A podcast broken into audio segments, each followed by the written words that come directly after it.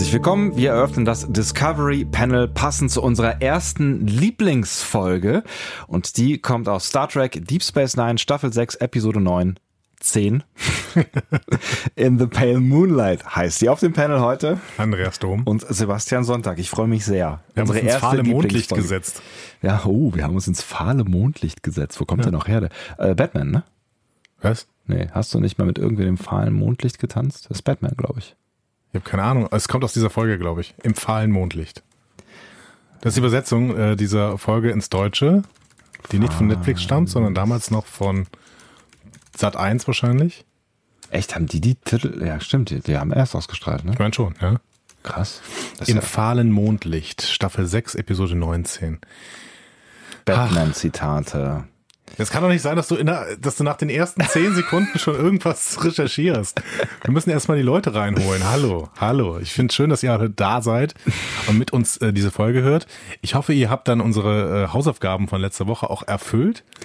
Und haben Sie bei blassem Mondlicht mit dem Teufel getanzt? So wäre das Batman-Zitat gewesen. Entschuldigung, ja, Hausaufgaben. Danke. Hausaufgaben. Ich hoffe, ihr habt die Hausaufgaben gemacht. Oh Gott, wenn du das sagst, dann, dann kriege ich Beklemmungen irgendwie. Es ist das. Kriege ich gleich Schweißperlen auf der Stirn. Die Hausaufgabe war, äh, die Folge zu gucken. In The Pale Moonlight Staffel 6, Episode 19. Wir werden sie heute auch noch mal en Detail erklären, aber ich finde es ganz komisch. Ja, bitte, Herr Sebastian. Ich habe hab sie gemacht, die Hausaufgaben. Ah, sehr, sehr schön. Kannst du mal was vorlesen? äh, warte. Nein, bitte. Es also. gibt da bestimmt jemand, der das transkribiert hat, oder? Ja, hör auf damit. Wir ähm, ähm, werden jetzt ähm, diese Folge in unserer altbekannten, liebenswürdigen Art nachbesprechen. Ah. Ähm, und ähm, vielleicht auch mal den einen oder anderen Verknüpfungspunkt zu Discovery, denn wir sind ja eigentlich noch das Discovery Panel. Ähm, Immer noch. Herstellen können. Genau. Vielleicht äh, ganz am Anfang, weil es ja deine Lieblingsfolge ist, ein Satz warum du die rausgesucht hast, ohne jetzt quasi schon Fazit zu ziehen. Kannst du da irgendwie, kannst du irgendwie sagen, was dir wichtig ist an der Folge? Ähm, ja, sie ist sehr eigentümlich. Ähm, sie äh, ist von vorne bis hinten sehr, sehr schlau. Ähm, sie ist ähm, spannungsreich, sehr, sehr spannungsreich. Und trotzdem hat sie einen bestimmten philosophischen Anspruch. Ähm, es gibt viele Star Trek-Serien, äh, Star Trek-Folgen, die diesen philosophischen Anspruch haben, aber nicht alle davon sind spannend. Mhm. So. Und die kriegt wirklich beides hin. Ähm, die Schauspieler äh, haben, machen eine überragende Arbeit. Das ist aber jetzt schon ein bisschen Fazit, ne? Genau. Aber ich meine, als, als, als, ich, als ich DS9 zum ersten Mal gesehen habe, ähm, bin ich über diese Folge gestolpert und ich war da schon im totalen Binge-Modus, weil mhm ich äh, ja alle Folgen am Stück geguckt habe, quasi von allen Serien. Und Gott. Äh, ähm, da, das, da, haben wir noch zusammen gewohnt, ne? Genau. Das richtig. war diese, diese, diese zwei Wochen, wo du nicht nach draußen gekommen bist. Genau. Das war, das war wirklich äh, eine der, der besten äh, Zeiten, als ich dann in Staffel 6 angekommen war. Staffel 5 und 6 von DS9, das war wirklich, glaube ich, der Höhepunkt mhm. meiner Star Trek-Geschichte, muss ich sagen. Und es ist schon, es ist schon spannend, was da passiert. Also da gebe ich dir äh, voll und ganz recht. Und ich bin ja, ja durchaus auch ein großer Deep Space Nine Fan und ähm, jetzt gerade auch, als ich die Folge jetzt nochmal geguckt habe als Hausaufgabe, ähm, oh, das war schon schön. Ich habe lange nicht mehr Deep Space Nine geguckt und habe irgendwie das Gefühl, ich müsste noch mal, aber ich kann, man kann ja auch nicht. Ich habe ja, ich habe letzte Folge schon erzählt, ich habe jetzt mit TOS angefangen. Ich gucke Next Generation gerade noch mhm. und also ich glaube, ich muss jetzt einfach noch ein bisschen warten, aber ich will es gerne noch mal sehen. Ja, ja, ich auch. Ich bin auch bei Voyager gerade dran und ähm, habe aber schon überlegt, ob ich danach vielleicht noch mal in DS9 einsteige. Wie oft hast du es gesehen? Dreimal. Hm. Dreimal habe ich es durchgesehen. Ich glaube, komplett durch. Also komplett nachgeguckt habe ich es, also ne, nachdem ich es dann im Fernsehen auch mal gesehen mhm. habe, aber da weiß ich nicht genau, wie, wie viel ich da, also wie so regelmäßig ich das wirklich gesehen habe, das kann ich nicht mehr nachvollziehen. Also ich habe es einmal auf jeden Fall komplett durchgeguckt und ich glaube, ich habe ich hab mir noch einmal, glaube ich, ab Staffel 3 eingestiegen, weil ich keinen Bock auf die ersten drei, zwei Staffeln hatte. Also Vielleicht können wir mal kurz erklären, um, um, ähm, um welche Situation es sich gerade im Prinzip handelt. Also ähm, am Anfang dieser Folge stehen wir quasi im Krieg. Mhm. Die ähm, Klingonen sind auf der Seite der Föderation und kämpfen gegen das Dominion, was sich mit Cardassia verbrüdert hat, damals noch unter äh, Guldukat, der allerdings zu diesem Zeitpunkt schon abgesetzt ist. Mhm. Ähm, Oder sich selbst abgesetzt hat. Und sich selbst abgesetzt hat, genau. Mhm. Darauf wird in dieser Folge auch nochmal Bezug genommen. Mhm. Das ist äh, ganz schön eingeflochten. Ähm, die, das Dominion hat den Haupt, äh, hat den Hauptsitz ähm, im ähm, Alpha-Quadranten auf Cardassia Prime mhm. errichtet. und regiert von da aus äh, die Kampflinien und äh, tatsächlich ist es ein offener Krieg. Also es ist kein kalter Krieg, die reden überhaupt nicht mehr miteinander, sondern ähm, wenn die Schiffe aufeinandertreffen, werden die halt ähm, aufgebracht und dementsprechend kommen da äh, Raumschlacht über Raumschlacht und Tote über Tote. Ja, also es ist wirklich Krieg, ne? Also man kann da wirklich von, von Krieg reden und ähm, das äh, tut Cisco ja auch gleich eigentlich am Anfang der Folge. Ne? Genau. Vielleicht vorher ein paar ähm, Meta-Informationen über diese Folge. Also der Re äh, Regisseur der Folge war Victor Lobi, äh, teilweise auch als Victor Lobel angegeben. Das äh, habe ich jetzt nicht genau gefunden, wie er wirklich heißt. Ähm, er ist ein Regisseur aus dem festen Stab von DS9 mit ganz, ganz unterschiedlichen Episoden. Also beispielsweise hat er eine Marquis-Folge mit Eddington gemacht damals mhm. noch. Äh, dann hat er eine Comedy-Folge gemacht, nämlich dieses Who Mourns for Morn. Also diese eine Folge, wo Morn, der dieser stumme Begleiter ja. in, ähm, ah, in ähm, ja, ja, der Bar plötzlich irgendwie pseudo verstirbt und äh, dann wird sein Erbe geklärt. Mhm. Ähm, dann hat er eine Detektivgeschichte später noch gemacht rund um die Vergangenheit von Esri Dex und äh, da wurde dann das Orion-Syndikat so ein bisschen mit eingespielt mhm. mit, mit O'Brien und sowas. Also ganz, ganz unterschiedliche Folgen. Er hat aber auch eben diese Folge gemacht. Ähm, ich glaube, spannender ist, dass äh, der Drehbuchautor, ähm, mhm. das war nämlich Michael Taylor. Und Michael Taylor ist ähm, auch Drehbuchautor von einer anderen grandiosen Episode, nämlich The Visitor. Ich will jetzt gar nicht zu viel über diese Episode sprechen, weil ich glaube durchaus, dass wir die in dieser Reihe, in unserer Reihe Lieblingsfolgen durchaus irgendwann mal besprechen könnten. Mhm. The Visitor, da trifft ein alter Jake Sisko in seinem Haus auf der Erde auf eine Reporterin, die besucht ihn und interviewt ah, ihn. Ah, ja, ich erinnere und mich. Ähm, mhm. arbeitet mit ihm den vermeintlichen Tod seines Vaters auf. Mhm. Und das wird dann so ein bisschen auch eine Zeitreise und Prophetenstory und ähm, ja, auch eine gute, ja. Auch extrem ja. gut geschrieben vor allen Dingen. Ne? Also man merkt hier wirklich, dass hier ein Drehbuchautor ähm, am Start ist, der sein Werk versteht, würde mhm. ich sagen. Später hat Michael Taylor übrigens für eine andere Serie geschrieben. Ähm, Battlestar Galactica. Ach, zieh mal an. ja, also der war, ähm, ist klar, die Leute kannten sich natürlich von, von DS9, weil ähm, eben auch, ähm, na, ich habe den Namen vergessen, äh, der, der Hauptproduzent von Battlestar Galactica eben auch durchaus im DS9-Team war. Ah ja, äh, ja. Ja, genau. So. Oh. Ja, fügen wir hier ein, an dieser Stelle. Nein, tun wir natürlich nicht, äh, weil wir schneiden ja nicht. Ähm, aber das, mal. genau, es fällt uns bestimmt gleich noch irgendwie ein, äh, wenn wir nicht mehr drüber nachdenken. Und über Battlestar müssen wir eh gleich auch nochmal reden, weil ich habe da, ich habe da ein Problem. Okay, ich bin, ich bin sehr gespannt. Ja. Ähm, Michael Taylor hat sich äh, nachher nochmal relativ häufig über diese Folge geäußert. Das hatte auch seine Gründe, da kann ich auch gleich nochmal was im Trivia-Teil zu sagen. Mhm. Ähm, anscheinend ist nämlich sein Drehbuch im Nachhinein vom Produktionsteam noch stark angepasst worden. Ach. Aber das Spannende ist, er hält die Folge trotzdem für überragend. Also obwohl sein Drehbuch, was er selber geschrieben hat, mhm. eben noch stark angepasst wurde, sagt er, diese Folge ist überragend. Und das ähm, bedeutet für mich schon was, ne? Weil Absolut. normalerweise, wenn du irgendwie einen Drehbuchautor irgendwie sagst, okay, wir haben da ein Drehbuch genommen, wir haben ja noch äh, an verschiedensten Stellen irgendwas anderes gemacht, dann sagt ja, okay, dann distanziere ich mich ab jetzt von dieser Episode. Ja, also dann kommen ja auch gerne mal so Sachen dabei raus, dass quasi in der letzten Folge einer Serie plötzlich die Enterprise auftaucht und äh, man sich eine ganze Menge Kram an Schuh klebt, den man so, und äh, solche Sachen passieren dann halt, ne? Genau, ja. richtig. ähm, das Buch stammt von Peter Allen Fields, das ist ein erfahrener Star Trek-Mann, der war bereits Produzent von TNG und ähm, hat dann eben die Grundpfeiler dieser Episode geschrieben, ähm, bevor Michael Taylor dann mit dem Drehbuch drangegangen ist.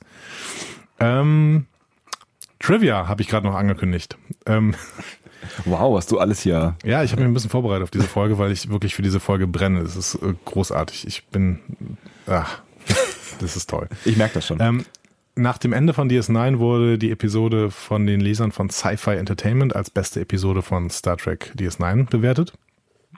Allerbeste, ja. Allerbeste. Wow. Ähm, es gibt dann noch so einen offiziellen Star Trek Fanclub, der wählt die Episode unter die besten zehn Episoden des der, der, Gesamtserie. Mhm. Krass. Also nicht nur DS9, sondern Star Trek. Star Trek, genau. Ähm, Andrew Robinson, der Garak-Darsteller, hält die Episode für die viertbeste, die er jemals gemacht hat. Oder würde mich ja interessieren, welche, welche die anderen drei sind. Äh, das hat er auch gesagt. Es sind aber alles drei Garak-Episoden. Also Ach. Der, der geheimnisvolle Garak 1 und 2 hält dafür besser mhm. und ähm, das Implantat. Genau, da hat er irgendwie Kopfschmerzen und wird von Bashir. Von ah, ja, ja, ja, ja, ich erinnere mich. Also alle die drei Garak, die drei reinen Garak-Episoden hält er für besser. So. Geil. Dementsprechend weiß man nicht genau, wie das äh, zu werten ist. Möchtest du vorher noch irgendwas sagen oder sollen wir voll in die äh, Folge einsteigen? Ich finde, also ich, was, was, was ich so bemerkenswert an der Folge finde, und ähm, da reden wir bestimmt gleich auch noch ausführlich drüber, ähm, und dann umso bemerkenswerter, dass die halt so gut, ähm, so gut bewertet wurde, ist, ähm, dass, dass nichts passiert eigentlich. Ne? Das finde ich echt das, ja. das, das Geilste irgendwie an dieser, dieser Folge. Die braucht genau gar nichts. Nein, sie braucht überhaupt nichts und sie hat mich ähm, so ein Stück weit dementsprechend auch an Sherlock Holmes erinnert. Also an so, so Arthur Conan Doyles äh, Sherlock Holmes Geschichten, die ja teilweise wirklich komplett nur in Holmes Arbeitszimmer ablaufen. Ja. So. Ne? Und ähm, deswegen teilweise auch ein bisschen unverfilmbar gelten, weil einfach nichts passiert, ja. außer, außer ein Gespräch zwischen Holmes, äh, Watson und vielleicht noch irgendeinem dritten Auftraggeber oder sowas. Ähm, ja, es ist tatsächlich so. In dieser Episode passiert einfach mal gar nichts. Ja. Ich habe irgendwann mal einen Zeitpunkt rausgeschrieben, da werde ich gleich noch was zu sagen. Bis dahin waren äh, vier, äh, vier oder fünf Schauspieler involviert und zwei, drei Räume. So. Und es ist wahrscheinlich äh, dann auch eine der, das würde mich hinterher mal interessieren, eine der billigsten äh, Folgen, ob man das noch rausfinden kann, was man wahrscheinlich nicht. ne? Wahrscheinlich ja. nicht, glaube ich nicht. Aber ist ja schön. Also das ist ja das, ähm, da haben wir letzte, letzte Woche drüber geredet, als äh, wir auch über Nele ähm, noch gesprochen haben, den Feedback über Nele. Nele Polacek, die bei uns äh, auch eine, eine äh, Rückblickfolge gemacht hat und die ja irgendwie sagte, man muss den Leuten einfach mal die Kohle zusammenstreichen und dann mhm. kommt vielleicht dann auch sowas bei raus. Ne? Ja, vielleicht, ja. vielleicht. Aber, Aber es ist natürlich keine Garantie. Es ist ne? natürlich keine, keine Garantie. Ja. Reden wir erstmal drüber, was dabei rausgekommen ist. Ja. Und wir, wir steigen dann äh, erstmal in die ähm, erste Szene ein. Wir mhm. haben ein Cold Open, wie in fast jeder Star Trek-Folge. Wie gesagt, ähm, das wird, glaube ich, nur mal bei Discovery irgendwann gebrochen, dass es mal kein Cold Open gibt. Ja. Ähm, in seinem Quartier sieht man Captain Cisco bei der Aufzeichnung seines persönlichen Computerlogbuchs, dem er etwas anvertrauen möchte, was er ansonsten niemandem erzählen kann. Nicht mal Dex, sagt er. Mhm. Er will irgendwie Rechenschaft ablegen, er will aber auch mit ähm, dieser Rekapitulation herausfinden, was schiefgelaufen ist und was er falsch gemacht hat. Also er will das irgendwie aktiv reflektieren. Genau. So diesen Zustand. Verarbeiten, reflektieren und auch irgendwie nochmal, also am Anfang hat man wirklich das Gefühl, er hadert sehr mhm. mit sich und dem, was auch immer da passiert ist und er braucht das jetzt irgendwie auch nochmal, um so ein bisschen das für sich selber einzusortieren. Genau. Zu, zu sortieren, fehlte dann zu.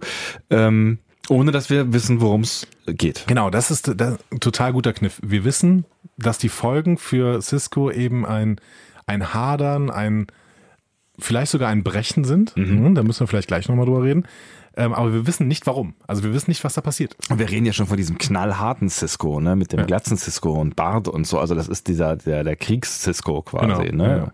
Da, da da muss schon einiges passieren, damit der da auf der Couch sitzt. In, in dieser äh, Szene sind einige bemerkenswerte Dinge.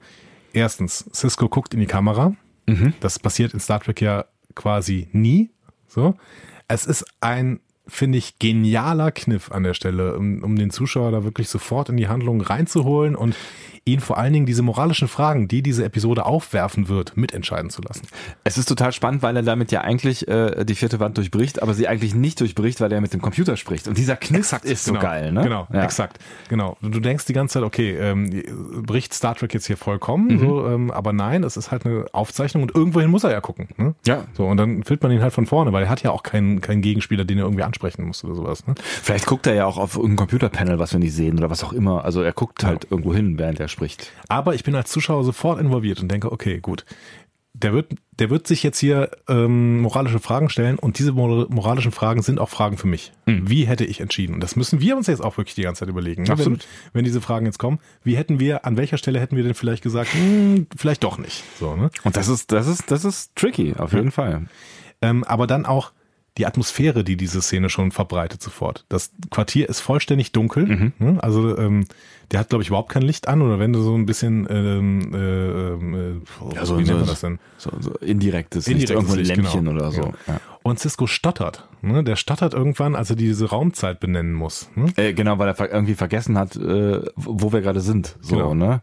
Also für ihn ist das alles, also Zeit ist gerade relativ für ihn. Mhm. So, der verarbeitet diesen moralischen Konflikt und nichts anderes. Und das ist halt in dem Drehbuch einfach extrem gut geschrieben, weil im Normalfall stottern die ja nicht. Nee. Hm? Ja. Also die, die sprechen ja ganz äh, frei heraus. So. Also gerade äh, äh, Avery Brooks, ne? Also das ist, das kann man ja an der Stelle festhalten. Ich hatte auch, ähm, weil ich lange nicht mehr Deep Space Nine geguckt habe, gar nicht mehr auf dem Schirm, wie der spielt. Und das, das ist das ist schon schräg. Aber da können wir vielleicht gleich noch ein bisschen ausführlicher drüber reden. Es ist auf jeden Fall diese Stimmung, die die Szene vermitteln möchte. Niedergeschlagenheit, Frustration, ähm, wirklich äh, absolute, ähm, ja, Verzweiflung irgendwo auch. Ja. Das ist das, was einen sofort in dieser ersten Szene be bekommt. Und das sind vielleicht anderthalb Minuten. Oder was, ne? Und man, ne, weil man eben einen unsicheren Cisco sieht. Ne? Also nicht, dass der immer immer jetzt total tough gewesen ist. Also er hat auch seine menschlichen, seine, seine ruhigen Momente so, aber er wirkt, er wirkt gebrochen ist vielleicht zu viel, aber er wirkt sehr mit sich im Unreinen irgendwie.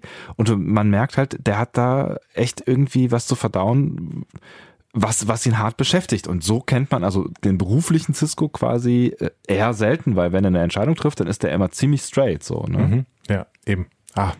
Und da, diese Szene hat einen eben sofort gepackt. Er erzählt dann aus dem Off weiter mhm. in die zweite Szene rein.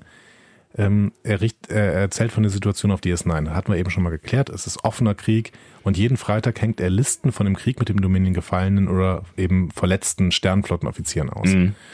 Und wir sehen dann ähm, Worf und Dex, wie sie eine dieser Listen durchlesen und Dex geht dann schließlich irgendwann getroffen zur Seite und unterhält sich mit äh, Cisco und Bashir. Mhm.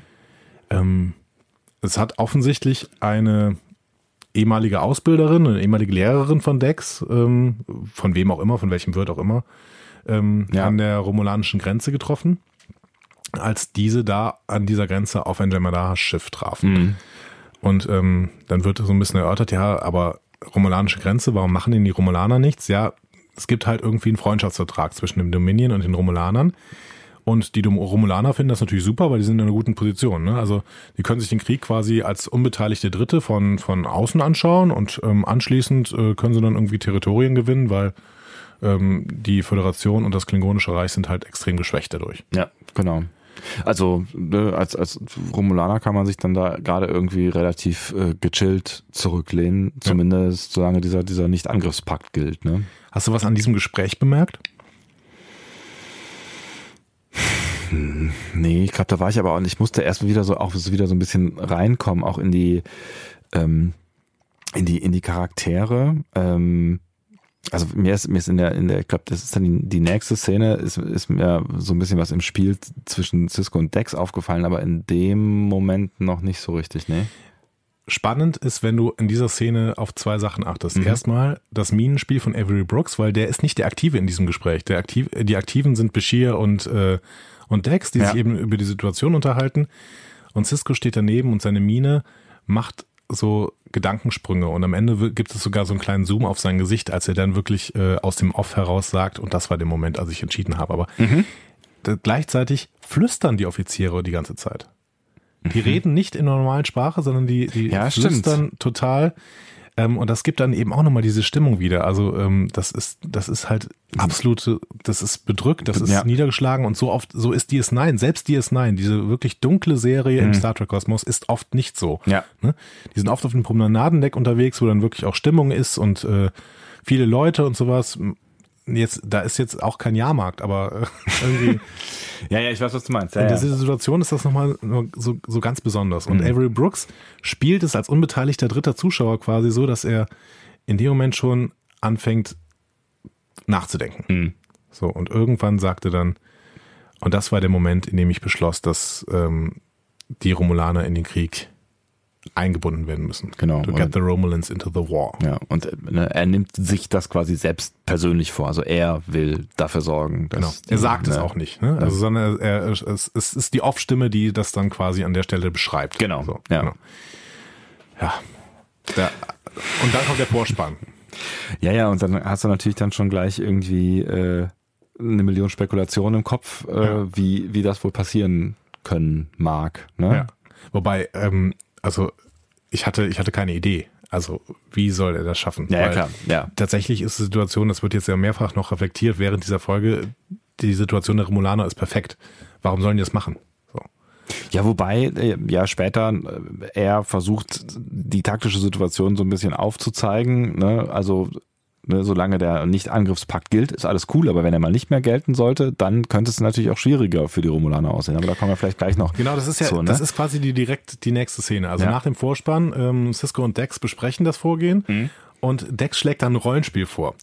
Auch finde ich wiederum ein genialer Kniff. Ne? Äh, du, du machst ein Rollenspiel, was im Prinzip eine Situation beschreibt, die in der Folge später auch noch stattfindet, aber mhm. nicht direkt danach, mhm. so wie es vielleicht schlechtere Serien machen würden, ne, so Rollenspiel danach ist direkt die Situation, sondern das ist ungefähr eine halbe Stunde später erst, ja. ne, dass diese Situation wirklich stattfindet. Also ähm, Dex spielt dann Pro-Konsul der Romulaner und äh, Cisco soll sie überzeugen und er versagt, weil, weil Dex als Pro-Konsul natürlich Beweise fordert und sagt, okay, ähm, du sagst zwar, dass Dominion hält sich auf Dauer nicht an Verträge, aber das ist doch reine Spekulation. Gerade der Zustand äh, ist perfekt mhm. und warum soll ich meine, mein, warum soll ich mein Volk gerade in einen Krieg einbinden, ähm, bei dem es keine Aktien hat und dessen aus dessen ähm, Verlauf gerade eher pro-romulanisch ist. Also warum soll ich das machen? So. Ja. Und damit äh, kommt der äh, Cisco ja quasi auch erst auf die ähm, auf seine ursprüngliche ursprünglich sagt man ja nicht endgültige Idee dann am Ende quasi, ne? Also ja, auf seine erste also, also ja, auf seine Zwischenidee zumindest, ne? Genau, also ja. Also, wie auch immer man es nennen möchte, genau. Die, äh, Cisco vermutet die Beweise dafür, dass das so ist, im Hauptquartier des Dominion of Cardassia Prime. Das ist eine, das ist auch schon sehr spekulativ. Ne? ja, das ist halt äh, wirklich. Also das, das ist die einzige Stelle, die man, die man da, finde ich, der Folge wirklich vorwerfen kann. Das ist so ein bisschen, kommt es aus dem Nichts heraus, ne? Ja, von mir aus, wenn irgendwo dann vielleicht im Hauptquartier, aber es ist halt, also da jetzt halt eine, eine Aktion zu starten, das ist ja dann der nächste Schritt, um wirklich zu sagen, okay, ich mache jetzt eine, eine risikoreiche Mission, um mhm. an mögliche Dokumente zu kommen, von denen ich eigentlich nicht weiß, ob es sie wirklich gibt. Ähm, das ist schon so ein bisschen äh, aus dem, aus dem Leeren gefischt irgendwie. Wobei man der Folge natürlich zugutehalten kann, dass sie ja gar nicht auf die Realität dieses Vorschlags eingeht. Das stimmt. Also ob das jetzt wirklich so ist, sagt sie nicht. So, und dementsprechend ist das vielleicht nur eine Konstruktion von Cisco, die aus Verzweiflung heraus trifft. Hm? Ähm, klar, wenn du irgendwie eine Möglichkeit siehst, dass da eventuell irgendwelche Pläne vielleicht schon liegen können, dann ziehst du vielleicht an diesem letzten Strohhalm, wenn du einfach verzweifelt bist. Hm. So. Ja, vielleicht. Ich frage mich dann immer so ein bisschen so, äh, wie, wie sowas dann aussieht. Also hat dann jemand so einen Angriffsplan gemacht und speichert den dann irgendwo auf dem gemeinsamen Laufwerk in, im Hauptquartier ja. oder na, keine aber Ahnung. Es, ja, ja, dass es ist, mal vielleicht ja. irgendeine Besprechung gab oder sowas, die tatsächlich aufgezeichnet wird, weil die Kardassianer halt ein bisschen äh, paranoid sind und alles aufzeichnen. ja. Ne? ja, klar, kann Warum schon sein. nicht? Warum nicht? Ja. Ähm, ich finde aber allgemein diese Szene hat so toll funktioniert, weil, weil Avery Brooks und Terry, Farrell, Terry Farrell erstmal eine großartige Chemie haben. Das und die spielen hier eine intensive Szene, obwohl sie sich eigentlich nur über Kriegspläne unterhalten. Also, also das muss erstmal hinkriegen. Das stimmt, aber was mir da aufgefallen ist tatsächlich, ist, dass Terry Farrell in dem Fall ziemlich abstinkt gegen Avery Brooks. Also ich, sie macht ihren Job da gut. Ich finde, sie, sie verkörpert auch dann so ihre, ihre Rolle im Rollenspiel gut, aber es gibt so, also am Ende äh, gibt es diese Szene, wo sie beide um dieses Pult noch rumgehen und äh, sich da mit den Armen aufstützen und die, das, das wirkt bei ihr alles so hölzern und, und gewollt und auch wie sie dann hinterher dann, dann, ich weiß nicht mehr, was sie sagt, aber irgendwie war ich da so kurz ein bisschen irritiert und dachte, hä, das hatte ich besser in Erinnerung. So irgendwie, also, sie macht's nicht schlecht und die Szene hat für mich funktioniert, aber irgendwie hatte ich gedacht, so, hm, weiß nicht. Was ich, ja, ich weiß schon, was du meinst. Mhm. Es ist so ein bisschen so ein leicht ironisches Spiel, das sie da aufzeigt. Und ähm, da fragt man sich, ob das in dieser Szene überhaupt angebracht ist. Es kann auch daran liegen, dass sie, dass sie, sie spielt ja dann quasi immer Cursor, ne? Also mhm. sie, wenn sie mit, mit ja. äh, Cisco zusammen ist, spielt äh, Terry Farrell ja quasi Cursor Deck so ein Stück weit und er ist ja dieser Kumpeltyp. Mhm.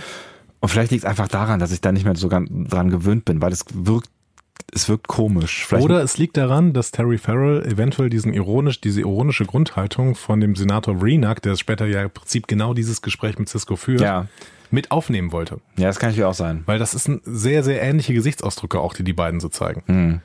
Also sieht man, dass diese Folge halt in sich stimmig ist, das wollte ich an der Stelle sagen. Und ich finde aber auch Terry Farrell ähm, nimmt das in irgendeiner Weise an dieser Stelle schon auf. Das kann natürlich sein.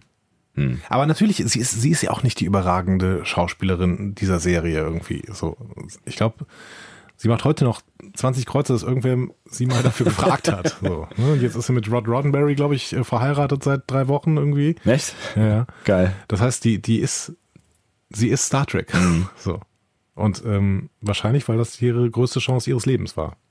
Ungefähr so wie bei Jonathan Frakes und Brent Spiner. Ja.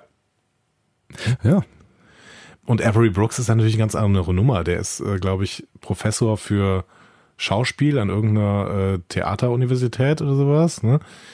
Ähm, gut, ist leider auch ein bisschen abgestürzt ähm, anschließend, aber ähm, der ist schon ein ganz anderer Schauspieler. Ja, der ist, also das ist ganz lustig, weil ähm, mir war das gar, also ich wusste, dass, dass er dass er ein guter Schauspieler ist und ich wusste auch, dass er anders spielt, aber mir war das gar nicht mehr so im Kopf, dass, dass er so theatralisch spielt. Also ich meine, das ist natürlich jetzt auch ähm, die, die perfekte Folge dafür. Also es ist halt eine theatralische Folge und äh, er hält einen Monolog im Prinzip und das macht er halt auch, als würde er auf einer Bühne stehen. Ähm, aber auch im Vergleich so, also es gibt dann hinterher noch die, die eine ne Szene, wo sie auf der Ops stehen und dann äh, äh, spricht er mit Kira und Kira in ihrem American Slang und das ist, äh, das stinkt dann alles so ab. Also er steht da und man hatte das Gefühl, der, der Scheinwerfer ist auf ihm, äh, auf ihn gerichtet und er, er spricht seine, seine perfekt betonten Sätze und betont so krass theatralisch und alles andere klingt dann so, als wenn dann noch irgendwie jemand, der um die Ecke kommt und sagt, darf ich auch noch kurz eine Frage stellen? So, ah, so, so weißt Aber du? ich würde ich würd ein paar Ausnahmen sehen tatsächlich, also weil ähm, auch in dieser Folge ähm, haben wir ein paar Leute, die mit schauspielerisch mit ihm mithalten können. Das sehen wir sofort in der nächsten Szene äh, mit Andrew Robinson als Garak, Ja. der, der also in der nächsten Szene ist es noch was Besonderes. Mhm. Aber ähm, ich wollte nur noch sagen, Odo später, ähm, als er kurz seine Rede hält, was denn da passiert ist eigentlich, überragend. Also Ja. ich habe es jetzt, glaube ich, zum ersten Mal tatsächlich in Englisch gehört, aber wie gut ist denn bitte René Aubergenois in Englisch? Der ist super. Ja, ja, keine Frage. Na, ich will auch gar nicht sagen, dass, dass, äh, dass alle anderen abstinken, aber ich find's, ich find's halt so bemerkenswert, dass er dieses Theatrale so durchzieht. Also Genau. auch nicht nur in diesen Monologsequenzen, sondern auch selbst wenn er ganz auf der, ganz normal auf der Ops steht, spricht der so. Ne? Und das, das bricht halt schon raus. Aus dem, Genau die das merkt man, finde ich, in der nächsten Szene ganz besonders. Ja. Da habe ich, äh, hatte ich mir auch aufgeschrieben, das ist so ein permanentes, leichtes Overacting, was beide Schauspieler hier machen. Mhm. Ne? Also sowohl Andrew Robinson als Garak als auch Cisco ähm, spielen ein bisschen drüber. Mhm. Ununterbrochen. Aber gerade das lässt diese nächste Szene so brillant wirken, weil man merkt, dass beide mit offenen Karten spielen, das aber ihr nicht durch die Worte ausdrücken, sondern quasi durch ihr Verhalten gegeneinander. Ne? So. Mhm. Ja, ja. Also beide wissen, worin sie beim anderen sind, sprechen es aber nicht aus. Ja. So, und das ist großartig. Also Cisco versucht Garak für seine Pläne zu gewinnen. So, das ist der Inhalt. Ja. Ne? Und der wiegelt vorher ab, und, äh, weil er das für eine Selbstmordmission hält und er ist ja sowieso nur ein Schneider. Ne? Ja, ja, ja. So, ähm, Betont er ja dann noch immer. ja. Ja. Und auf das Bitten von Cisco hin stellt Garak dann äh, diesem halt die Gretchenfrage. Ne? Cisco, bist du denn auch bereit, wenn das äh, ein Bloody Business, Business wird? Ne? So. Und ähm, der sagt, okay, ja, whatever it takes. Hat er gesagt. Und dann, dann sagt er, okay, dann bin ich auch im Boot, sagt Garak. Ja.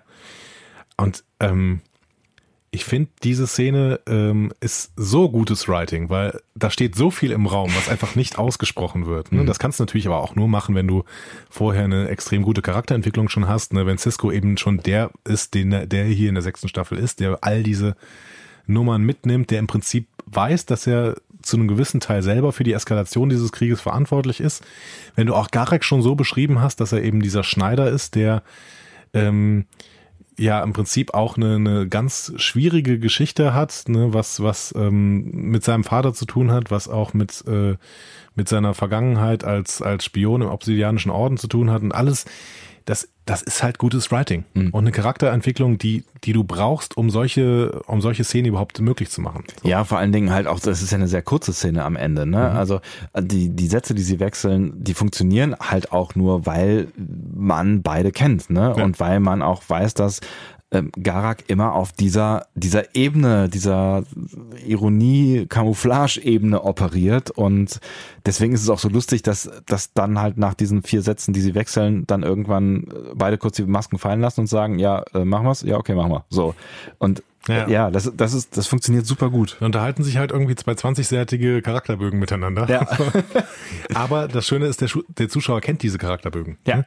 Ich frage mich, wie so eine Szene wirkt, wenn du nur diese Folge guckst, wenn du keine andere guckst, die es nein noch nie gesehen hast, nur Dann- diese Folge. Dann hast du da wahrscheinlich irgendwie mehrere Fragezeichen im Kopf, oder? Ja, was soll das jetzt? Warum Ja. spielen die miteinander so? Hm? Verstehst halt nicht, ja. Weil Garak wird ja auch, es wird, Cisco sagt ja auch gar nicht, warum er zu Garak geht. Der sagt ja überhaupt nicht, dass er zu Garak geht, sondern Ja. plötzlich nur, dass er da ist. Ja. So. Hm? ja. Aber ähm, DS9 ist sich bewusst, dass offensichtlich die Leute, die ähm, DS9 gucken, DS9 auch immer schon geguckt haben. Ja, ich glaube, also man steigt halt nicht äh, in Staffel 6, Folge 19 ein. Ja, aber das ist eine Serie, die jede Woche im Fernsehen gelaufen Ja, ist. das Und stimmt natürlich. Du, konntest, du hattest keine Chance, da was anderes zu gucken. Du konntest dir natürlich irgendwie die, die, die, die VHS-Kassetten irgendwie kaufen oder sowas. Ne? Ja, ja, klar, das stimmt natürlich. Aber selbst wenn du, ich meine, wenn du über, über sieben Staffeln hinweg eine Serie produzierst, dann kann man wahrscheinlich auch in Staffel 6 irgendwann davon ausgehen, dass, wenn, selbst wenn derjenige nicht alle Folgen gesehen hat, irgendwann mal irgendwas über Garak gehört hat und äh, vielleicht so ein bisschen was von, von Garaks Charakter mitbekommen hat. Und ich glaube, selbst, selbst wenn du nur eine Garak-Folge gesehen hast, dann hast, dann verstehst du wahrscheinlich diese Szene auch ein Stück weit. Vielleicht nicht so gut, wie wenn du den kompletten Charakter, die komplette Charakterentwicklung mitbekommen hast, aber ich glaube, wenn du einmal grob verstanden hast, wer dieser Garak ist, dann verstehst du diese Szene. Das kann sein. Ich kann mich überhaupt nicht mehr da reinversetzen, wie es ist, wirklich ähm, eine Serie jede Woche nur zu einer bestimmten Zeit, nämlich zu einer Stunde sehen zu können. Ich habe das noch so geguckt. Und wenn du es verpasst hast, dann hast du es verpasst. Ja. So, dann hast du auch erstmal keine Chance. Ich habe das damals, damals tatsächlich geguckt und das, das lief ja dann auch eine Weile zeitgleich mit äh, TNG. Ne? Also Mhm. die liefen beide, glaube ja, ich, dann auch. drei Staffeln oder sowas. Ne? Ja, ja, genau. Frisch im Fernsehen beide so. Ja, verrückte Zeit damals. Verrückt, verrückt, verrückt. Ähm, wir gehen ja nochmal ins Logbuch-Style rüber. Ne? Cisco resümiert das bisher Geschehene. Ähm, und er sieht im Gespräch, das sagt er dann quasi äh, mit Garak, den ersten Stein auf dem Weg zur Hölle. So. Weil er sagt, ja, ähm, der Weg zur Hölle ist gepflastert mit guten Absichten und jetzt habe ich den ersten Stein gelegt. Ähm, ja, er, er versichert sich selbst an dieser Stelle irgendwie nochmal, ja, der Zweck ähm, ähm, heiligt ja die Mittel. Ne? Im Zweifel, so, ja. und ist damit ein definitiv ein Schritt weit weg von dem, was er eigentlich vorher die ersten fünf, fünfeinhalb, sechs, sechseinhalb Staffeln vertreten hat. Vor allen Dingen, weil er ja auch so ein strikter Vertreter eigentlich ist von, von Korrektheit, von Ethik, von Moral und von Sternflotten-Idealen so, ne? Und auch davon bewegt er sich genau in diesem Punkt oder in dieser Szene äh, weg. So, ja, ne? genau. Also der Zweck heiligt die Mittel ist keine Föderationsethik eigentlich. So. Manchmal ist es eine vulkanische Ethik, aber auch wirklich, äh, da hatten wir mit Nele drüber gesprochen, nicht immer. Ne? Ähm, Nele, Nele, Nele hat da, glaube ich, zugesagt, ja, die, die ähm, Vulkanier sind ambig, ne? aber sie sind halt nicht wirklich immer so ähm, auf einer Zweckmittelrationalität unterwegs. Ich finde, der moralische Konflikt liegt hier jetzt an der Stelle auf dem Tablett und ähm, wird auch an dieser Stelle schon hinterfragt. Wir müssen aber keinen großen moralischen Twist mehr erwarten, weil wir jetzt wissen, okay, wir haben hier den moralischen Konflikt von Anfang an, der kann sich verschärfen, aber der wird jetzt genau so bleiben. So, ne? Äh, wir, wir müssen jetzt nur noch gucken, wie die Sache verläuft, aber wir wissen, dass äh, Cisco definitiv hier den Schritt zu weit gegangen ist. Genau. So, und die Sache jetzt verfolgt. Ähm, außerdem sind wir übrigens bei Minute 9,37. Und das ist das, was ich eben sagen will. Wir haben fast zehn Minuten hinter uns, in der fünf Schauspieler sich in bestehender Kulisse angespielt haben. Ja. Ne? Also da, da kann man Nele wirklich an der Stelle nur recht geben. Star Trek braucht nicht viel Geld. Star Trek braucht gute Drehbücher. Ja. Und das ist bis zu diesem Zeitpunkt, also wer, wer, wer bis hierher nicht erkannt hat, dass dies eine überragende Folge ist, die kann sich natürlich noch versauen. Aber Ja. bis dahin ist es eine überragende Folge. Und zwar ohne Mittel. Und ja. Mit dem festen Cast, der halt für diese Folge gebucht war. Punkt. Ja, und äh, nicht mal vielen Leuten daraus, ne? Also ich meine, die meisten konnten zu Hause bleiben. Ja, O'Brien kommt in der Folge übrigens gar nicht vor. Ja, man kann es überlegen. Ja gut, Begier kommt kurz vor, Dex kommt kurz vor, Jake glaube ich auch nicht. Worf kommt kurz vor, aber das war's ja dann eigentlich schon. Wie gesagt, Jake auch nicht. Nock auch nicht. Rome Visitor hat zwei Sätze. Ja. Ja, also ja. Wenig Mittel. Ja. Und, und äh, durchaus effektvoll. Ich bin ähm, natürlich schon auch gespannt, also ich meine, das ist jetzt hier kein ausgewogenes äh, Review und ich bin natürlich auch gespannt, ob es irgendwen von euch gibt, aber da, da werden wir dann nachher noch zu aufrufen, äh, der das ganz anders sieht. Ähm, Ja, unbedingt. ja, weil, weil wir, weil wir gerade so beide so, so, so, so sehr positiv sind. Vielleicht. Ähm, Das ist eine Lieblingsfolge. Also Ja, ja, ich ja, klar. werde hier auch wenig, wenig Negatives finden. Ja, aber ja, vielleicht finden wir auch noch eine Folge, wo wir, ähm, wo wir uns ein bisschen mehr dran reiben können. Aber diese Folge ist wirklich, also auch bis hierhin, ne, ich habe sie halt gestern nochmal geguckt und es war schon relativ spät, als ich sie geguckt habe. Es war Gewitter draußen Mhm. und äh, ich war in den, in den, nach den ersten zehn Minuten auch wirklich schon einfach tief, tief drin in dieser, dieser Atmosphäre, Ja. die einen wirklich umschließt, fängt und wie gesagt, ohne Mittel. So, und das ist geil. Genau. So, äh, nächste Szene dauert ungefähr eine halbe Minute, mhm. bringt aber einen weiteren, also mh, die, die, wie nennt man das? Checks and Balances? Nein, genau. Die, die, die, die, die Einsätze werden plötzlich höher mhm. für uns, um ja. diese moralische Frage zu, zu entscheiden. Ja. Der schlafende Cisco bekommt dann eine Com-Nachricht äh, auf sein Quartier, die einfach nur besagt, dass Dominion hat Beta-Z eingenommen. So. Und der Zuschauer hat in dem Moment ein größeres Investment in diesen moralischen Konflikt, weil der Zuschauer weiß, also der Star Trek-Zuschauer natürlich, mhm. ne, der weiß, okay, Beta-Set, krass, das ist hier Diana Troy und ihre Mutter, die kommen daher und ähm, die sind alle total ist, friedlich. Das ist eine total so, freundliche ja. Spezies, das ist, das sind Empathen, ne? Mhm. also was gibt's denn für freundlichere Spezies, ne? Die, die, das sind diejenigen, die leiden, wenn andere Menschen leiden ja. oder wenn andere Wesen leiden, so.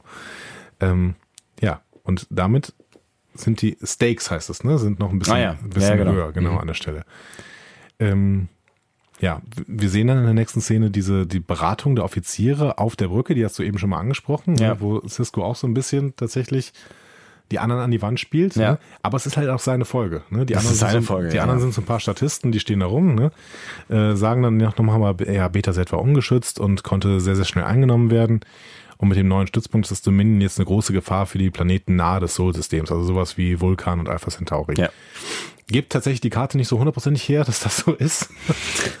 ja. Also Beta-Set ist im Prinzip, ähm, ja, das ist ganz, ganz nah am äh, allgemeinen kardassianischen Raum und doch noch relativ weit weg tatsächlich vom Sol-System. Okay. Ähm, man könnte jetzt noch irgendwie sagen, okay, das ist auch sehr, sehr weit weg von, von DS9, das heißt vielleicht weit, weit weg von der Front und die Front verbreitert sich dadurch und deswegen ist es ein größeres Risiko. Ah, ansonsten ist das von der Karte her also so halb hm. richtig. Die habe ich ja nie so richtig auf dem Schirm, dafür äh, habe ich dich ja günstigerweise. ähm, aber mir wurde es schon so verkauft, als wäre es halt äh, ein großer strategischer Vorteil für, also zumindest so in, in Richtung Föderation oder eine Bedrohung in Richtung Föderation. Aber ich glaube, das sollte es halt auch sein. Ne? Ja, ich glaube, die haben jetzt äh, an der Stelle wirklich gesagt, okay, wir können nicht sagen, die haben Vulkan eingenommen, weil das wäre zu krass für, für den Kanon. Ja. Ne? Und ansonsten, welche Planeten haben wir denn da, wo wir Leute von kennen? Vielleicht Riser, aber Riser wiederum ist viel, viel zu weit im Beta-Quadranten. Also es mhm. ist irgendwie, äh, wir müssen irgendeinen Planeten nehmen, mit dem sich die Leute identifizieren können und der vielleicht ein Stück weit näher am Sol-System liegt als, als die derzeitige Grenze. Ja, Beta ist schon keine schlechte Wahl eigentlich. Ne? Ja, wahrscheinlich. Ja. Genau. Aber äh, von der, von, die Karte gibt es halt nicht so hundertprozentig hier. So, aber wir sehen, der Einsatz ist gestiegen. Mhm. Ne, das wird uns mal völlig deutlich gemacht und dementsprechend äh, weiß Cisco, okay, ich, ich brauche jetzt Ergebnisse. Ne? Und ja. dementsprechend geht er zu, in der nächsten Szene zu Garak. Der übrigens offensichtlich immer schneidert. Also ja. das sind die zwei Dinge, die, die mir da aufgefallen sind, weil wir befinden uns ja offensichtlich in der Nacht. Man weiß es nicht so genau, welche Nacht es, also ob es jetzt nur Ciscos Nacht war, weil er irgendwie einen Schichtdienst hatte oder so, aber er hat ja geschlafen bei vollem Licht. Übrigens, das fand ich, hat mir ein bisschen leid getan. es war auch, sah auch fürchterlich ungemütlich aus, aber die, die Schlafsituationen in allen Star Trek Serien sind häufig sehr schlimm. Ähm, ja, ich meine, das wurde ja auch oft alles äh, wegen, wegen der schlechten Kameratechnik noch so mit, dieser, mit diesem Blaufilter einfach. Ne? Also, ja, genau. Aber er, selbst das nicht, ne? Er liegt da in hellstem, in hellster Beleuchtung. Habe ich mich schon gefragt, warum, Warum denn bloß? Aber egal. Ja, und Garak schneidert offensichtlich immer. Ja, aber du weißt jetzt auch nicht, wie viel zwischen diesen beiden Szenen liegt. Vielleicht nee. liegen da auch ein paar Stunden. Ne? So, vielleicht ich hatte hat sich so, Cisco doch nochmal hingelegt, kurz. Ich hatte so ein bisschen das Gefühl, dass er, dass er unruhig ist. Und also es wird ja auch so ein bisschen geschildert, ne? Und dass ja. er dann relativ schnell, aber vielleicht war diese Unruhephase auch länger. Ja, ja, das stimmt schon. Und Garak setzt wieder Proben auf für Cisco, ne? Wieder mhm. moralische Proben. Also das finde ich äh, cool. Also Cisco ist, ist unruhig, wie du sagst. Er geht zu Garak und sagt, hey, was ist denn mit Fortschritten und sowas? Und Garak hat gesagt, ja, ich habe einige Leute erreicht, so auf Cardassia. Ähm, und dann sagt Cisco, ja, das sind doch Fortschritte, das ist cool. Ja, aber die sind jetzt alle tot.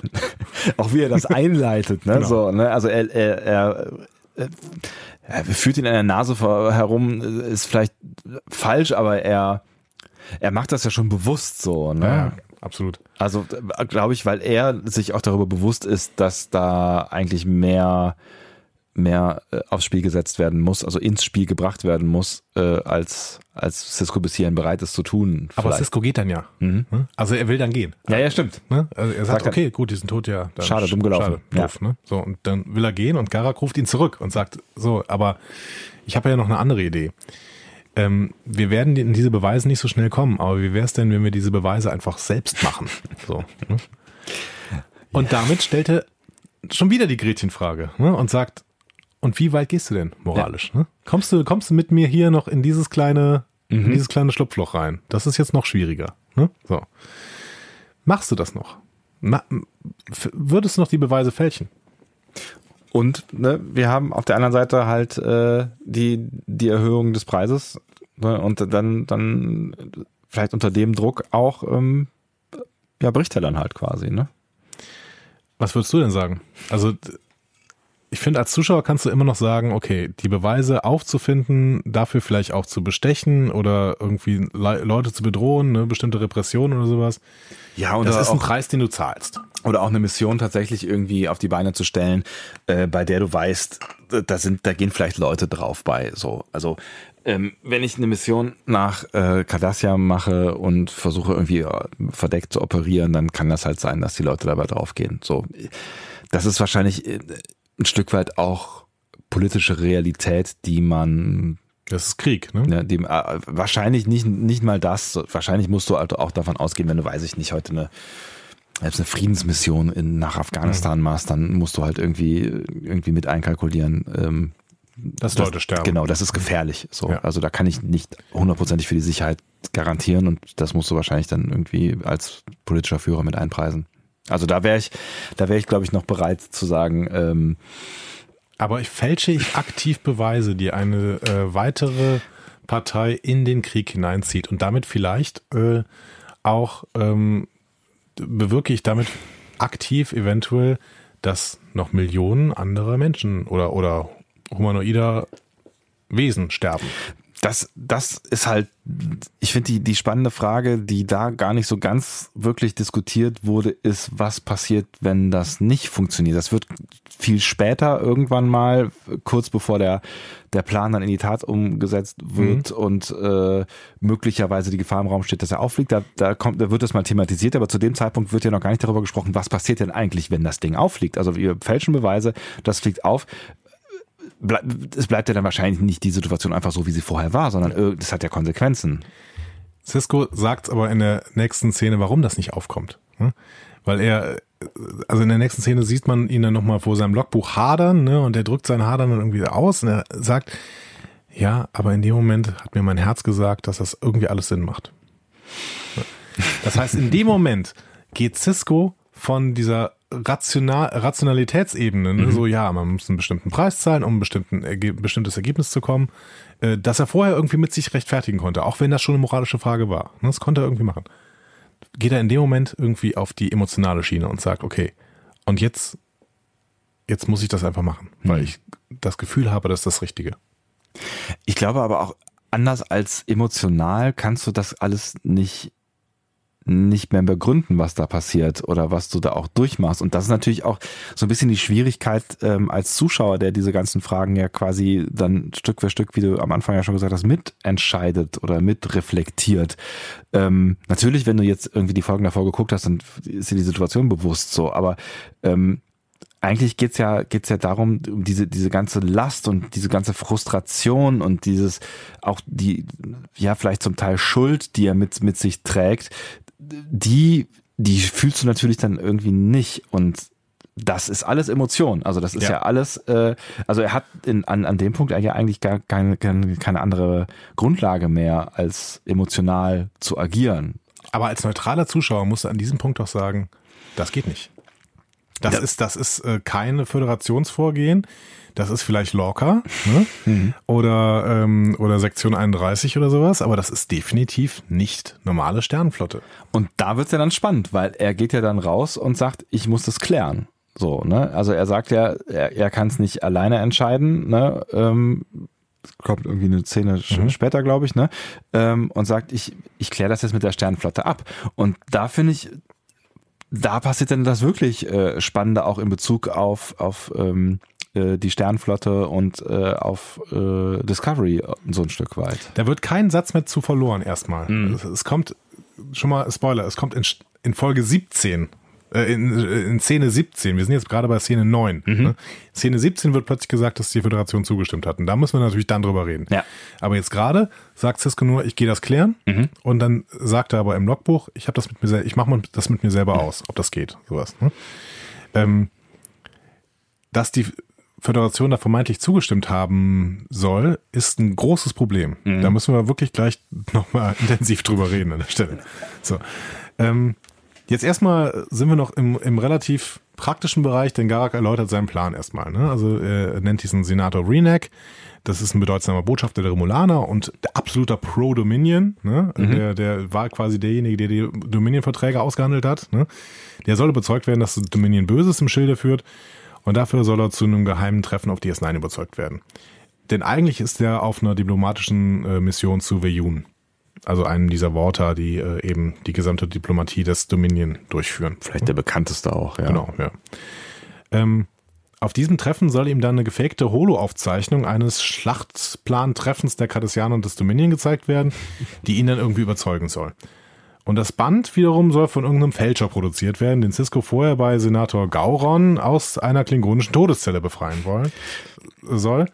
Also alles schon sehr, sehr ausgefeilt, natürlich auch ein bisschen konstruiert, ne, mhm. ne, dass dann auch noch dieser Fälscher natürlich in der Todeszelle sitzen muss und sowas. Ja, dann geht's halt nochmal, ne? Also da geht, ja. ne, dann geht's halt nochmal eine Stufe runter. Dann kommt halt wieder die Frage, was bist du bereit zu tun? Ne? Das ist ja die Frage, die sie, die sie im Aufzug, glaube ich, stehen sie da beide klären. Ne? Ja.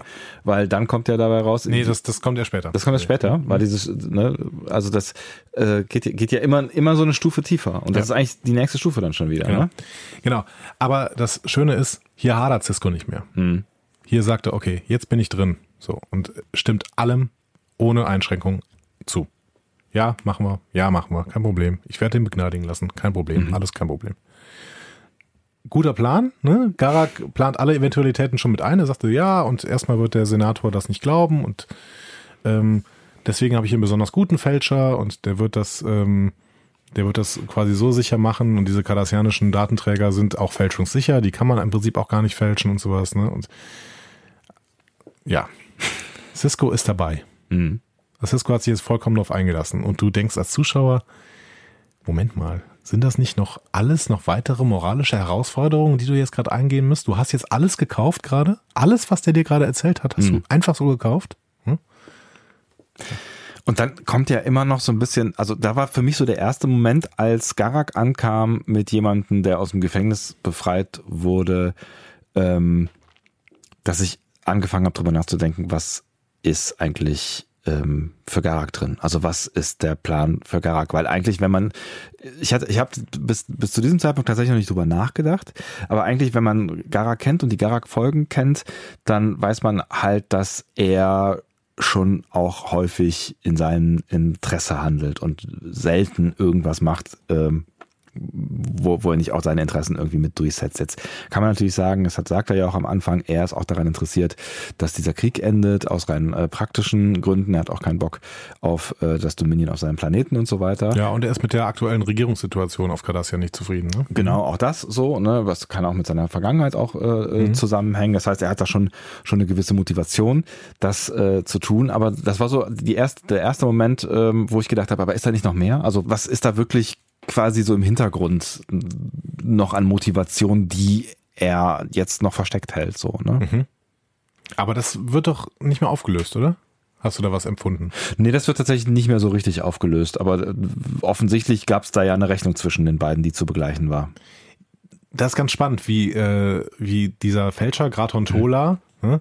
oder Grayson Tola, ich mhm. weiß nicht mehr genau, ganz komischer Name auf jeden Fall, ja. ähm, wie der auf Garak reagiert. Ja. Ne? Weil in der nächsten Szene ähm, sitzt er dann schon bei Cisco und bedankt sich überschwänglich für die Begnadigung, ne? Und der macht ihm dann ganz klar, klar deutlich, ja, ja, aber du musst dafür diese Sache mit mir machen. Und das ist äh, kein Föderationsding, sondern das ist ein Cisco-Ding, was du jetzt mit hier machst. Ne? Und ähm, Tola stimmt auch die ganze Zeit mit ein und es guckt auch die ganze Zeit so ein bisschen verschmitzt und denkst du, ah ja, okay, alles klar, ich verstehe. Ne? Mhm.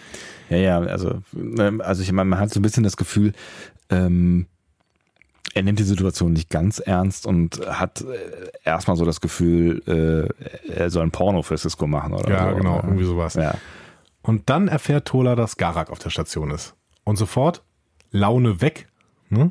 Es verfinstert sich sein Gesicht. Genau. Und er, er- wird ganz wortkarg und dann so, achso, Garak ist hier. Ah, oh. Hm, okay. so. Hm. Und dann tritt er ab. Ja. Ja. Also das heißt, die haben, die haben eine ganz eindeutige Geschichte miteinander. Und Cisco reagiert darauf. Ne? Also Cisco reagiert darauf, dass er diese Geschichte bemerkt und sagt dann aus dem Off erneut irgendwie, eine kleine Stimme in meinem Kopf hat mich gewarnt, dass ich hier irgendwie gerade einen Schritt zu weit gehe. und du denkst als Zuschauer, Ja. ja allerdings. Ne? Und zwar schon seit zwei Szenen ist das äh, äh, deutlich zu weit.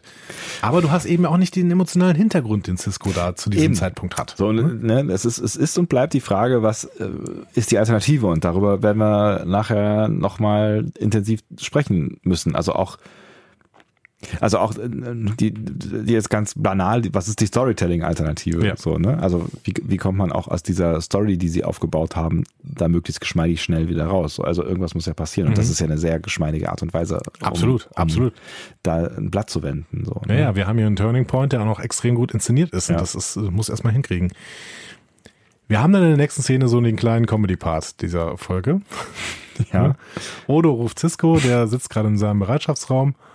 Tola hat versucht, Quark zu töten. Ups. Ups. So, in der, in der Bar angekommen, schildert Odo Cisco dann die Situation. Also Tola hat betrunken irgendwie ein Dabo-Mädchen belästigt und Quark ist tatsächlich in einem, wie nennt es Odo, glaube ich, immer Anfall von Menschenfreundlichkeit. Ja, genau. so. da, Äh, dazwischen gegangen. äh, und dann hat Tola ihn mit dem Messer attackiert. Ähm, Ja, ich habe zuerst gedacht, die beiden hätten auch irgendwie eine Geschichte, aber offensichtlich war das nur random Hass. genau, das war einfach nur random. Genau, Ja. das ist halt, das ist halt ein Verbrecher. So, ne? ein, ein Krimineller. Ja.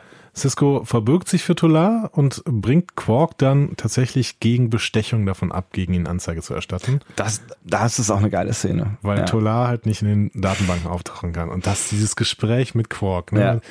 Als Quark bemerkt, was Cisco hier gerade mit ihm macht, dann glühen seine Augen und, und er freut sich und sagt aha, Ja. ich wusste es immer, mein Freund. So. Ja.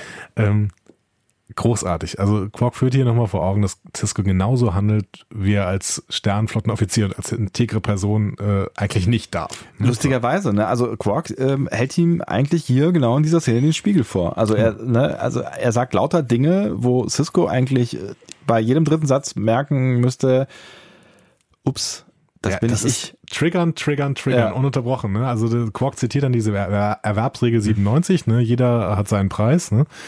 Und ähm, Cisco muss doch da brennen innerlich und denkt so, oh, Quark.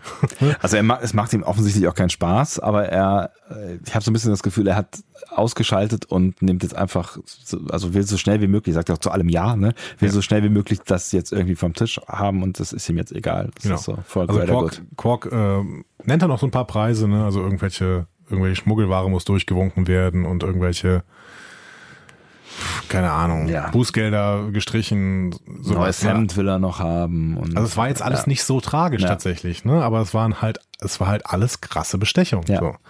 Und Cisco macht's mit.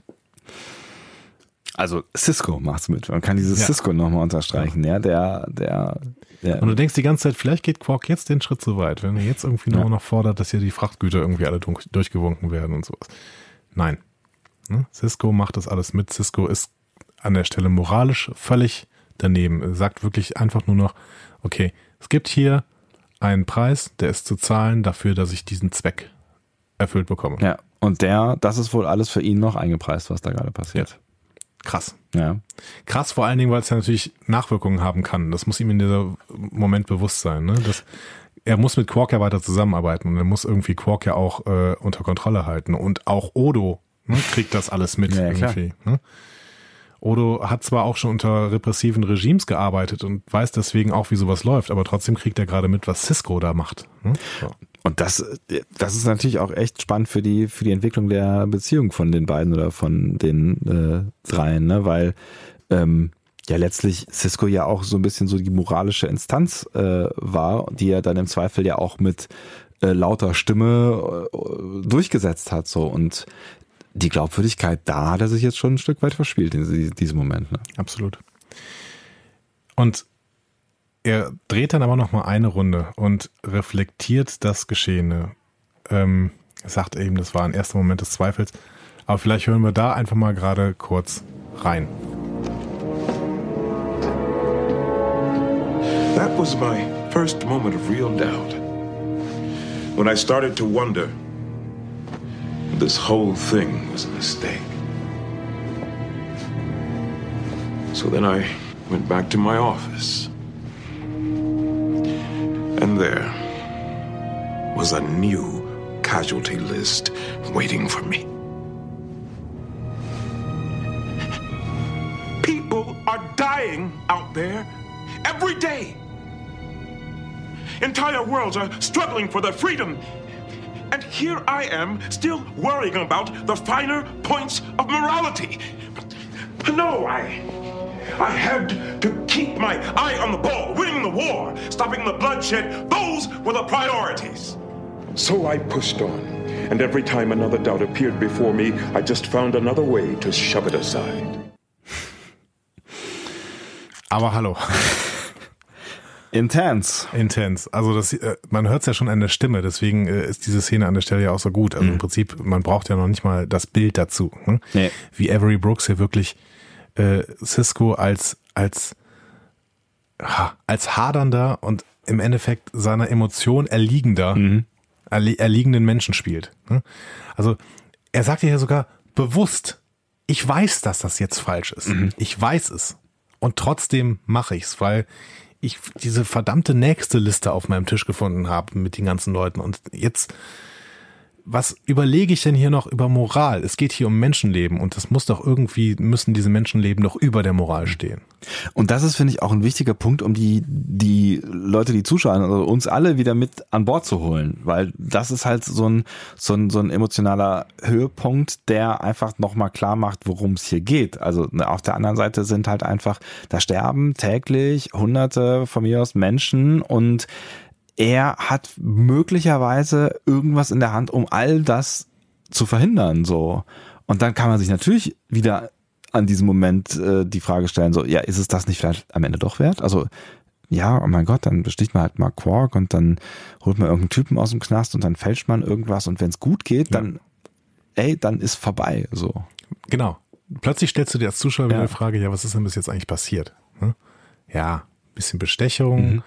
ein bisschen einen Kriminellen befreit, der ist jetzt auch nicht ganz koscher, aber okay. So, ne? Also was mein ist Gott. Jetzt, bis jetzt passiert? Ja. Es sind, sind ein paar Leute äh, auf Cardassia Prime umgekommen. Die werden aber wahrscheinlich so. sowieso irgendwann umgekommen, weil sie offensichtlich gegen das Regime waren. Ja, so. you never know, aber mein Gott, ja. So. Und in dem Moment scheint Cisco es beschlossen zu haben und Gara kommt dann zu ihm und äh, dann ist diese Turbolift-Szene, auf die du eben schon mal ansprachst. Ah ja, genau. Und das, ne? ne, das ging, da ging es nicht um das Stäbchen, sondern da ging es um äh, dieses Bio Biofluid. Ne? Genau. Wie heißt das also, Zeug? Ähm, biomimetisches Gel. Naja. Ah, so. Er hat also Garax hat erstmal ja Tola jetzt gesichert und unter Todesdrohung in sein Quartier gesperrt. Ne? Er hat ihm offensichtlich gesagt, so, äh, wenn du durch diese Tür gehst, explodiert die Tür. Und äh, Cisco sagt, äh, gut, das war hoffentlich nur eine Drohung. Und Garak antwortet irgendwie, okay. Er antwortet nicht eigentlich. Genau. Ja.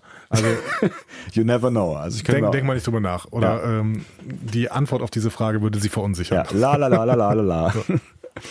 ähm, genau. Und er habe jetzt aber auch so, ein, so einen Datenstab erwerben können. Also so einen kardassianischen Datenstab. Und da haben wir eben schon gehört, die sind äh, ähm, fälschungssicher. Genau. Ne? Und dementsprechend kann man nur einmal bespielen und die gibt's halt eigentlich auch noch von der Regierung. Das heißt, wenn du so ein Ding hast, dann kannst du, kannst du relativ gut vortäuschen, äh, dass es wirklich ein Original ist. So. Genau. Ne? Dementsprechend sind es aber auch sehr selten. Und ja. der Verkäufer fordert dann als Gegenwert 200 Liter biomimetisches Gel. So. Da, die wiederum können dann für genetische Experimente oder sogar für Biowaffen genutzt werden und werden deswegen von der Föderation streng kontrolliert. Also da ja. darf überhaupt nichts passieren. So. Ne? Cisco hadert dann auch und es ist dann schön gemacht mit dem, weil sie beide im Turbolift sind halt, dass Cisco irgendwie mehrfach sagt Ops und Garak immer Hold. genau, ja. Beziehungsweise Cisco dann irgendwann auch selber kurz sagt, okay, Ops, Hold. Ne? Weil ja. er dann den Turbolift tatsächlich wieder anhält. Ne? Also man merkt dieses Hadern tatsächlich auch noch mit, mit diesem Move mit dem Turbolift, ja. was auch einfach ein sehr schlaues, schlauer Drehbuch, äh, schlaue Drehbuchentscheidung ist. Ja. Ne? So. Und es ist wieder der Punkt, an dem Cisco aussteigen könnte und auch fast ausgestiegen wäre. Genau. So, ne? Also wie als er äh, in, der, in der Schneiderei quasi sich umgedreht hat und gesagt hat, äh, okay, dann halt nicht, nachdem Garaks Agenten umgebracht worden Genau. sind. So, ne? Ja. Also da ist, da, da, da war der, die, war die Grenze erreicht, wo er gesagt hat, ähm, nee, das, das geht nicht. Das kann ich nicht. Und hier eigentlich auch wieder. Ja. Aber wir, wir haben in der letzten Szene gehört, jetzt auch nochmal in, in Originalton. Er Im Prinzip merkt, er hat er das Gefühl, er hat den Point of No Return überschritten und diesen Zweck, dieser Zweck heiligt fast alle Mittel. Aber er lässt sich zumindest nicht auf den Deal ein, ne? Also die, die, die Lösung quasi kommt dann, als Garak durchblicken lässt, naja, also über die Anzahl können wir noch verhandeln, ne? Ja, aber hast du das Gefühl, dass das war, weil Cisco sich auf 200 Liter nicht eingelassen hätte? Ich hatte das Gefühl, er kriegt einfach keine 200 Liter. Ja, vielleicht lag es auch daran, ja. Also ich habe das Gefühl, okay, jetzt muss ich hier irgendwas, äh, muss ich hier irgendwas ähm, Realistisches machen, weil 200 Liter kriege ich nicht. Offensichtlich kriegt er 85 Liter. Und ähm, das auch wirklich, das sehen wir in der nächsten Szene, nur auf sehr, sehr starke Bedenken. Also Mhm.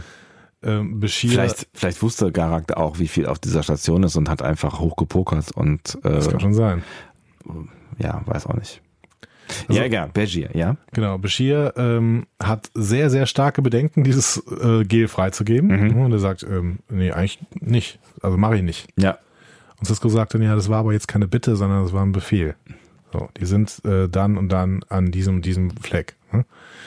Der versucht erst gar nicht, Bashir an der Stelle auf seine Seite zu bringen. Nee. Da habe ich mich schon gefragt, warum denn eigentlich nicht?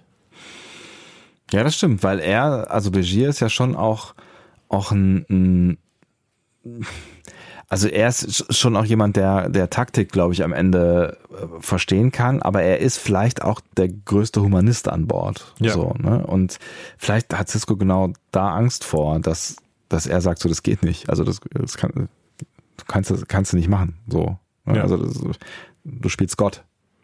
Ja, genau. Also ich, ich Cisco hat, glaube ich, an der Stelle Angst, dass Bashir ihm da sagt, hör mal, das geht nicht. Hm. Und das und damit quasi Ciscos eigene moralische Zweifel wieder nährt, weil moralische Zweifel hat das Cisco das Cisco hat das Gefühl, er kann sich moralische Zweifel jetzt nicht mehr leisten. Dafür steht jetzt schon zu viel auf dem Spiel. Ja. Und äh, dementsprechend, der geht jetzt über Leichen. Ne? Also der sagt, okay, der Point of No Return ist überschritten, Widerworte bringen jetzt nichts mehr und deswegen höre ich sie mir auch gar nicht mehr an. Ja. Dann mach halt Protest, ist mir völlig egal. Ja, er sagt noch, er wird das offiziell melden, bla Ja, und so weiter. Genau. Ne? Also ja. genau, Bashir sagt ganz klar, das wird nicht ohne Folgen bleiben. Ich muss es melden, ich werde es melden. Was ich ganz spannend fand, weil ich bis dahin äh, wieder vergessen hatte, dass er es ja eigentlich mit der Sternflotte klären wollte und ich da dann das Gefühl hatte, oh Gott, äh, Hat das denn geklärt? er hat das geklärt, fliegt das jetzt auf, das Ding, so, Ja. ne? Also wenn, oder muss, muss er ihn jetzt noch irgendwie äh, 24 Stunden lang irgendwo in eine Ecke fesseln, damit das erst später oder wie auch immer. Also Mhm. da habe ich kurz ein bisschen, bisschen Schiss gehabt, dass da jetzt noch Das ist eine Angst um Bashir, ne? ja, ja, genau, Ja. dass da jetzt noch irgendwie, ja, das wäre ja quasi so der nächste Schritt gewesen. So. Ich muss jetzt Begier einsperren oder mundtot machen oder Mhm. was auch immer. Das war übrigens mein Balta-Moment. Ähm, ich ich, ich habe ein Problem mit Begier und Balta. Die, sind, die sind mir viel zu identisch.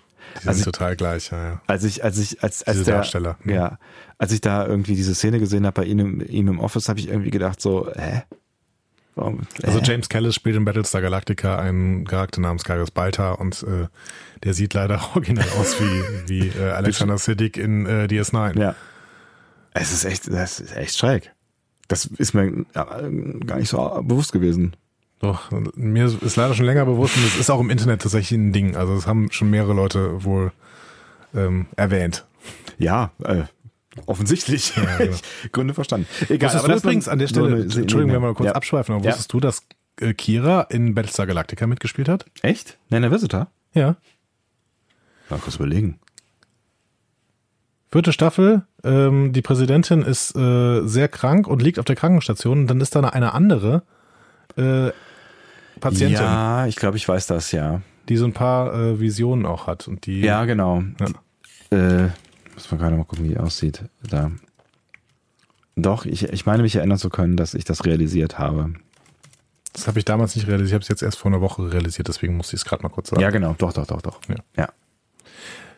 Okay, Also wir sind hier mitten in der Diskussion um das biomimetische Gel. Also quasi gebe ich einem ähm, offensichtlich ähm, Ja, wieder Verbrecher. Verbre ist wieder verbrecherischen, Verbrecher, ja. vielleicht, vielleicht sogar Terroristen eine Biowaffe. Ja. Ist das, ist dieser Preis nicht zu hoch? Vor allen Dingen, weil du halt da jetzt, ne, jetzt, jetzt kommt dieses Aufwiegen von Menschenleben am Ja. Ende. Ne? Also bis hierhin konntest du halt irgendwie sagen, okay, das ist alles Moral, das ist nicht in Ordnung. Ich habe äh, möglicherweise trage ich jetzt eine Mitschuld daran, dass diese Agenten ähm, umgebracht worden sind, aber das ist noch so, hm, ah, weiß nicht. Jetzt könnte es wirklich un unschuldige Menschen treffen. Also jetzt könnte eine Biowaffe weiß ich nicht, für irgendeinen random Anschlag, so, you never know. So, also wir jetzt, sollten das jetzt im Hinterkopf halten, Ja. ne? dass dieses Biogel an jemanden gegangen ist, von dem wir nicht wissen, wer es ist. so, Ne? Sollten wir mal im Hinterkopf Ja. halten, weil das wird vielleicht später bei der Bewertung noch eine Rolle spielen. Okay. Ähm, wir, sehen, wir gehen erstmal weiter und auf der Holosuite wird das Programm vorgeführt. Ne? Ja. Ähm, und in dem Programm ähm, befiehlt Veyun gegen den Protest von Damar, der zu der Zeit, glaube ich, die Cardassianer führt, ähm, den Angriff auf Romulus. So.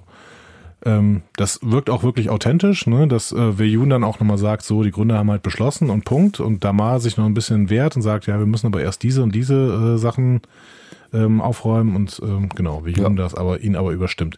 Mit absoluter Arroganz. Ja, So. also so, wie man es erwarten könnte. Genau, wie ja. man es erwarten könnte. Und Ja. Cisco und Garak sind dann auch zufrieden mit Tolas Arbeit. Ähm, dann will dieser gehen, aber Cisco hält ihn auf Mhm. Und sagt, so, pass mal auf. Du gehst erst, wenn dieses Programm den Test bestanden hat. Und Tolar sagt, hä, aber das ist doch gegen die Abmachung. Ich, soll, ich sollte euch das erstellen und dann soll, durfte ich gehen. Ne? Mhm. Tja, Cisco will das aber nicht zulassen. Verstehe ich ehrlich gesagt auch nicht so ganz warum, weil ähm, ich fand, das ging mm, ziemlich hoppla hopp, dass die das Programm gespeichert haben auf diesem Datenstick, den sie so schwer äh, bekommen konnten und der nur einmal bespielt werden kann. Also das fand ich so ein Ja, aber bisschen. das war ja offensichtlich eine Revision schon dieses, äh, dieses Programms.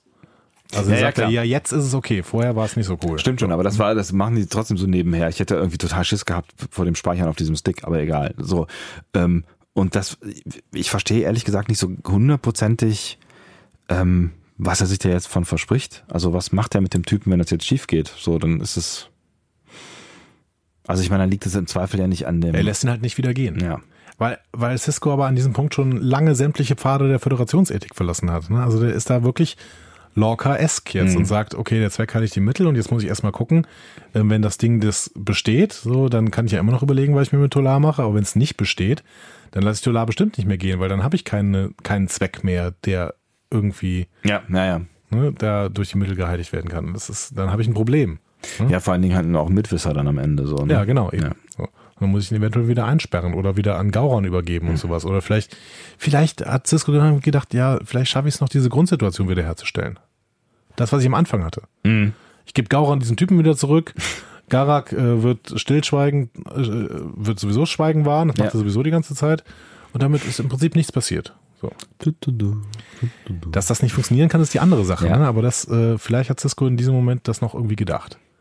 Maybe, ja. Was ich spannend fand, war innerhalb dieses Holo-Programms wieder dieses Element Worldbuilding. Ne? Also ähm, wir hatten beide offensichtlich das Gefühl, dass diese Szene, die da drin geschehen ist, dass die auch tatsächlich hätte passieren können. Mhm. Ja. Ne? Und das haben wir ja nur, weil dieses Worldbuilding so gut ist ne, in DS9. Denn da wird jetzt innerhalb dieser Story im Holo-Programm wird auf Gul Dukat eingegangen Ja. und dass er dieses Problem mit seiner Tochter hatte und deswegen nicht mehr vertrauenswürdig fürs Dominion war. Ne?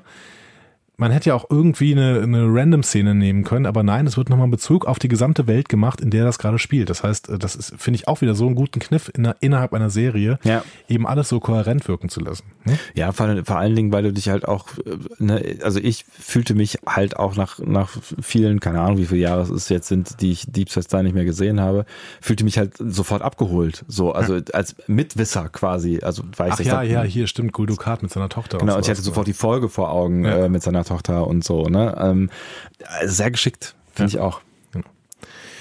Ähm, und dann sind wir in der nächsten Szene erneut bei der Aufzeichnung des Holoprogramms dabei. Ähm, also äh, diese, dieses Logbuchs. Ne? Cisco erzählt, dass er sich die ganze Zeit eingeredet habe, dass die Sternflotte ja zugestimmt habe.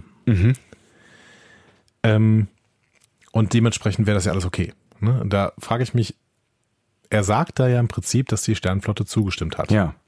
Und dass er nur deswegen auch noch moralisch so hadert, weil er es ja durchführt, ne? weil er im Endeffekt den Knopf drücken muss. Genau. so. Ja, und ja, ne, also nicht so den Knopf drücken muss, er ist ja auch derjenige, der quasi da ein großes Schauspiel abziehen muss. Ne? Also Ja. das ist ja schon, es ist ja auch Verantwortung, die da mit auf seinen Schultern liegt. So, Absolut. Ne? Aber da frage ich mich, wer hat denn da zugestimmt? War das Admiral Cornwall noch? Wie alt wäre die denn, denn da? Ja, keine Ahnung, 250. 200, ja. Aber, also, Also das ist krass, ne? schon wieder so ein Badmiral. Ja. Ne? Also das, das, das, das ist, das, das war auch der Moment, wo ich echt gedacht habe, äh, ja, äh, wenn wir an einer Stelle über Discovery reden, dann an dieser Stelle, weil das ist, das ist echt, also Wobei bei Cisco gerade nicht, finde ich, weil Cisco unterscheidet sich ja hier von Lorca zum Beispiel, indem er einfach Fehler als falsch anerkennt. Also er sagt ja, das war falsch. Ja, ja, klar. Ne? Also ich meine auch die explizit die Sternflotte. Und äh, jetzt kann man natürlich irgendwie sagen, die sind in einer Notsituation, aber dann kann man das halt auch, da kann man auch alles in Discovery rechtfertigen. Ja, so. Also wenn der Zweck heiligt die Mittel, wenn das die Rationalität der Sternflotte ist, dann wissen wir das jetzt. Also in Okay. Kriegssituationen. Wenn in Kriegssituationen der Zweck heiligt die Mittel so, ne? Also das wär, wären beides Beispiele Mhm. Ja. dafür quasi. Genau. Schwierig, ganz, ganz schwierig, Ja. finde ich, weil das eigentlich nicht die Werte sind, für die Sternflotte eigentlich steht. Ja, vor allen Dingen, also ich meine, ich weiß ja nicht, in welchem Umfang die Sternflotte dann von diesem Plan wusste. Also spätestens dann halt, wenn, wenn es darum geht, wir fangen an, Menschenleben gegeneinander aufzuwerten, dann kannst du doch eigentlich nur sagen, so, ja, vergesst es. Also ich weiß nicht, ob die 30 Leute, die durch einen Anschlag getötet werden können, durch dieses Gel möglicherweise wertvoller sind als, also Mhm. das ist das, ja, Und das, ist geht halt tatsächlich nicht, ne? für mich auch der einzige Kritikpunkt, den man dieser Folge vorwerfen kann, beziehungsweise dann nicht mehr der Folge, sondern eher der Serie, dass das nicht mehr thematisiert wird. Das spielt auch in, in der Zukunft keine Rolle mehr. Mhm. Dass in irgendeiner Weise die Sternflotte, dass da irgendwie bekannt wird, oh ja, das war, äh, das wurde auch nicht richtig diskutiert, das war jetzt ein Admiral, der das beschlossen hat, und dieser Admiral hätte man ja machen können. Ne? So. Oder man geht einfach davon aus, dass, dass man das schlucken muss, dass quasi in, in dem Moment ähm, auch die Sternflottenführung so in die Enge getrieben ist, dass sie keine andere Wahl mehr hat, als auf solche Mittel zurückzugreifen. Dann funktionieren aber ganz viele andere Folgen nicht mehr, nämlich so, so, dass zum Beispiel diese Blutuntersuchungen schon äh, groß hinterfragt werden, weil, ähm, also es gibt ja irgendwann Blutuntersuchungen auf der Erde, weil die ähm, Sternflotte davon ausgeht, dass die Erde von Gründern unterwandert worden ist. Und Ja. dann ähm, wird da ein großes Fass draus ausgemacht, äh, darf man Blutuntersuchungen machen, weil das ist ja quasi äh, das Recht auf Unschuldsvermutung irgendwie ähm, hinterfragt und sowas. Also Ja, ja, klar. Jeder tolle, tolle, tolle Ja. Folgen, ne? aber die funktionieren an der Stelle dann nicht mehr. Wenn, wenn die Sternenflotte halt so handelt, der Zweck heiligt die Mittel, dann muss man das überhaupt nicht diskutieren. Naja, klar. Aus keiner Perspektive. So. Das kann man natürlich argumentieren, das war vielleicht noch früher in diesem Krieg und die Situation hat sich zugespitzt mittlerweile. Aber es ist schwierig. Also ich Schwierig. finde, ich finde das echt extrem schwierig. ähm, Und an der Stelle kann man, also wenn man, wenn man Discovery vorwirft, nicht Star Trek zu sein, kann man an der Stelle zumindest dieser Szene oder dieser Entscheidung vorwerfen, dass es auch nicht Star Trek. Ja, genau. Würde ich wirklich mal ähm, interessant finden, was ihr darüber denkt. Da müsst ihr mal was zu sagen an der Stelle. Ähm, wir haben dann in der nächsten Szene schon Cisco, der überhaupt nicht mehr hadert. Gara kündigt Cisco dann an, ja, ich äh, untersuche das Schiff des Senators einmal nach Geheimdienstinformationen, während, während der bei dir ist. Ne? Und Cisco, ja, okay. Lass dich nicht erwischen, ne? Genau, so kur kurz noch gezuckt, aber so, ja, mein Gott, ja, mach halt. Ja. Ähm, okay. Also wir haben hier offensichtlich, es dient einem höheren Zweck, das heißt, du darfst es tun. Ja, So. Gut, es ist, ist auch niemand anders eingebunden. Ne? Ähm, das merken wir bei Worf dann nachher noch, der das alles gar nicht so toll findet. Ne? Also es ist in derselben Szene, ähm, Cisco geht ein Stück weiter und dann kommt Worf und sagt, ja, ich habe alles überprüft und es gibt keinerlei Überwachungseinrichtungen. Und äh, Cisco sagt, ja, nur Garak und ich dürfen den Bereich des Geheimtreffens äh, betreten. Und Worf guckt Garak an und sagt, äh, dieser Garak. ja, ja. ja aber die, die können eh nicht so gut, oder? Nee, natürlich nicht. Äh, weil Worf ist total straight und ehrenvoll und Garak ist genau das Gegenteil. Ja. Ähm, also genau, weiter entfernt kann man eigentlich nicht voneinander sein als Ja. diese beiden Fi Figuren. So. Ähm, ja, und dann sehen wir vielleicht einen einzigen Spezialeffekt dieser Folge. ne? so. Die Laderampe fährt äh, leer aus und nochmal leer ein. Ja. So, und im Hangar enttarnt sich dann ein romulanisches äh, ja, Runabout. Das ist so ein kleineres Schiff, ne? Ja. Das ist kein Warbird. Nee, das ist schon ein sehr so kleines Ding, ja, so ja ein genau. Shuttle oder sowas. Ja. Ähm, und ähm, Garak gibt Cisco, äh, also Garak sagt Cisco hier noch, er soll dich acerbic verhalten. Also er soll irgendwie sauer sein. Ne? Weil Renak ja das Gefühl haben soll, auf der Gewinnerseite zu stehen. Und Cisco soll jetzt nicht so tun, als wäre er hier, hier ebenbürtig. Ne? Finde ich auch einen, einen spannenden, äh, spannenden Hinweis. Vor Ja. allen Dingen, weil Cisco das ja so antwortet, äh, ja gut, nach einer Woche mit dir, Garak, bin ich im Training. so ungefähr. Ne? ja, ja, genau. Ja. Ähm, das finde ich, also es sind diese, diese kleinen rhetorischen Momente zwischen diesen beiden herausragenden Darsteller, die, äh, die bringen dann auch noch ein bisschen Humor in die Folge. Allerdings einen Humor, der die Stimmung nicht bricht. Ja, Und genau. das finde ich so stark. Ne? So. Die, die unterhalten sich halt einfach ähm, normal und sind auch ein bisschen sarkastisch, sarkastisch Ja, so zueinander. auf dieser, dieser bösen, ironischen äh, ja, Ebene, die halt total auch in diese Situation reinpasst eigentlich. so, genau. ne? so, wir haben alle eh nichts mehr zu verlieren, das ist Sarkasmus so, Ja. ne? Das ist schon geil. Richtig, richtig gut. Ja. Ähm, Renak wird dann äh, von Cisco an Bord begrüßt und provoziert sofort. Ja. Einerseits mit Geheimdienstinformationen, also er erzählt äh, Cisco erstmal seine gesamte Biografie. Ne? Mhm. Ach so, du bist hier Cisco, der äh, Typ, der ähm, der Propheten äh, Heini und sowas. Ja, ja, und, genau. Erzählt Und übrigens auch auf. der, der den Dominion-Krieg ausgelöst hat, oder? Ja, ne? Ja, bisschen, Ähm, bisschen äh, Geplänkel zum Warmwerden, so. Genau. Funktioniert gut. Und ähm, er will sich äh, DS9 angucken, weil es ja sicherlich nicht mehr lange an diesem Platz ist. Mhm. Cisco schluckt das alles. Das heißt, er hat dieses, diesen Rat von, von Garak, äh, sich als acerbic zu verhalten irgendwie, hat er komplett geschluckt. Ja. So. Ähm, Finde ich auch gut an der Stelle. Ne? Ja, Ganz was- kurze Szene, du siehst nur Provokation und du siehst Cisco, der das alles schluckt und sagt, okay, ich muss jetzt hier greater, greater good. Was willst du auch machen an der Stelle so irgendwie? Ne? Ich meine, also er, er hat ihn ja eingeladen und äh, egal aus welchem Grund er ihn eingeladen hat, ähm, das heißt, er will ja auch irgendwie was von ihm und das, das äh, weiß äh, Renak wahrscheinlich auch. So, Ja. ne? Ja, ja, klar. Ja, Genau. also Und es geht dann sofort weiter. In, in der nächsten Szene, äh, Renak äh, äh, beanstandet die Qualität des romulanischen Getränks da. Es war kein Ale, aber fand es erstmal nicht so cool. ist äh, romulanisches L nicht äh, blau? Also nicht blau? Also, Ich, es war doch grün, das Getränk. War es oder? grün? Hellgrün. ich dachte, das wäre blau gewesen. Ich weiß es nicht mehr. Ich habe genau. auch eine leichte Rot, Rot, Rot-Grün-Schwäche. Blau-grün. Blau-Grün-Schwäche, was auch immer. Egal. Ähm, und Cisco sagt dann, ja gut, aber wenn wir uns zusammenschließen würden, ne, dann wäre das L ja besser oder dieses Getränk, ne, weil dann äh, könnten wir auch so Informationen austauschen, wie man das denn macht und sowas, ne. Und äh, Renak sagt, ja, aber das Dominion ist euch in allen Belangen überlegen, warum soll ich das tun? Warum sollten wir uns mit euch einander, aneinander schließen? genau die Frage, ne? Genau. Und wir haben ja exakt die Szene, die vor einer halben Stunde ähm, Dex und Cisco miteinander gespielt haben. Ja, und es passiert auch wirklich ganz genau so, wie sie es quasi ähm, vorausgesehen haben. Ja, Ne? teilweise sogar mit denselben Worten. Ja. Und das äh, finde ich so schön. Also ähm, äh, Renak sagt irgendwann, ja, ähm, das ist alles Spekulation, ich will Beweise. Und das ist so ziemlich genau das Zitat von, von, von Dex Ja. als romulanischer Prokonsul, genau. Ja. Ähm, ganz starke Szene, auch weil dieser Schauspieler so äh, stark ist. Ich habe nochmal geguckt, äh, ich kannte den nicht, ich, kann den, ich kenne den auch weiterhin nicht. Ich hatte kurze Zeit ähm, gedacht, das wäre ein anderer Schauspieler, den ich eigentlich ganz gut kenne, aber de- dessen Namen ich jetzt leider auch vergessen habe. Das ist immer sehr, sehr gut im, im Podcast, aber egal. So, Ja, es ist alles live, live on tape. genau. Also Renak ähm, finde ich auf jeden Fall sehr, sehr gut gespielt. Der ist auch. mega, ja, ja, ja. Also auch so seine, seine letzte, letzte, aber da kommen wir ja gleich so, seine letzte Szene finde ich auch äh, großartig. absolute Arroganz an Ja. der Stelle. Ne? Und ähm, ja, in der nächsten Szene bleibt er dann auch weiterhin erstmal arrogant und reagiert kaum. Ne? Also Cisco spielt Renak das Holoprogramm vor und der sagt dann gut, ich würde den Datenstand hier, äh, Datenstab prüfen. Und ähm, Also auch alles so wie vorausgesagt. genau. Ja. Und wir haben dann die Situation, dass äh, Cisco nur noch warten kann. Ne? Und ähm, da wird jetzt ganz nebenher noch plötzlich ganz viel von Ciscos Charakter ausgebreitet. Also dieser Charakterbogen von Cisco wird gerade noch mal eine Seite länger.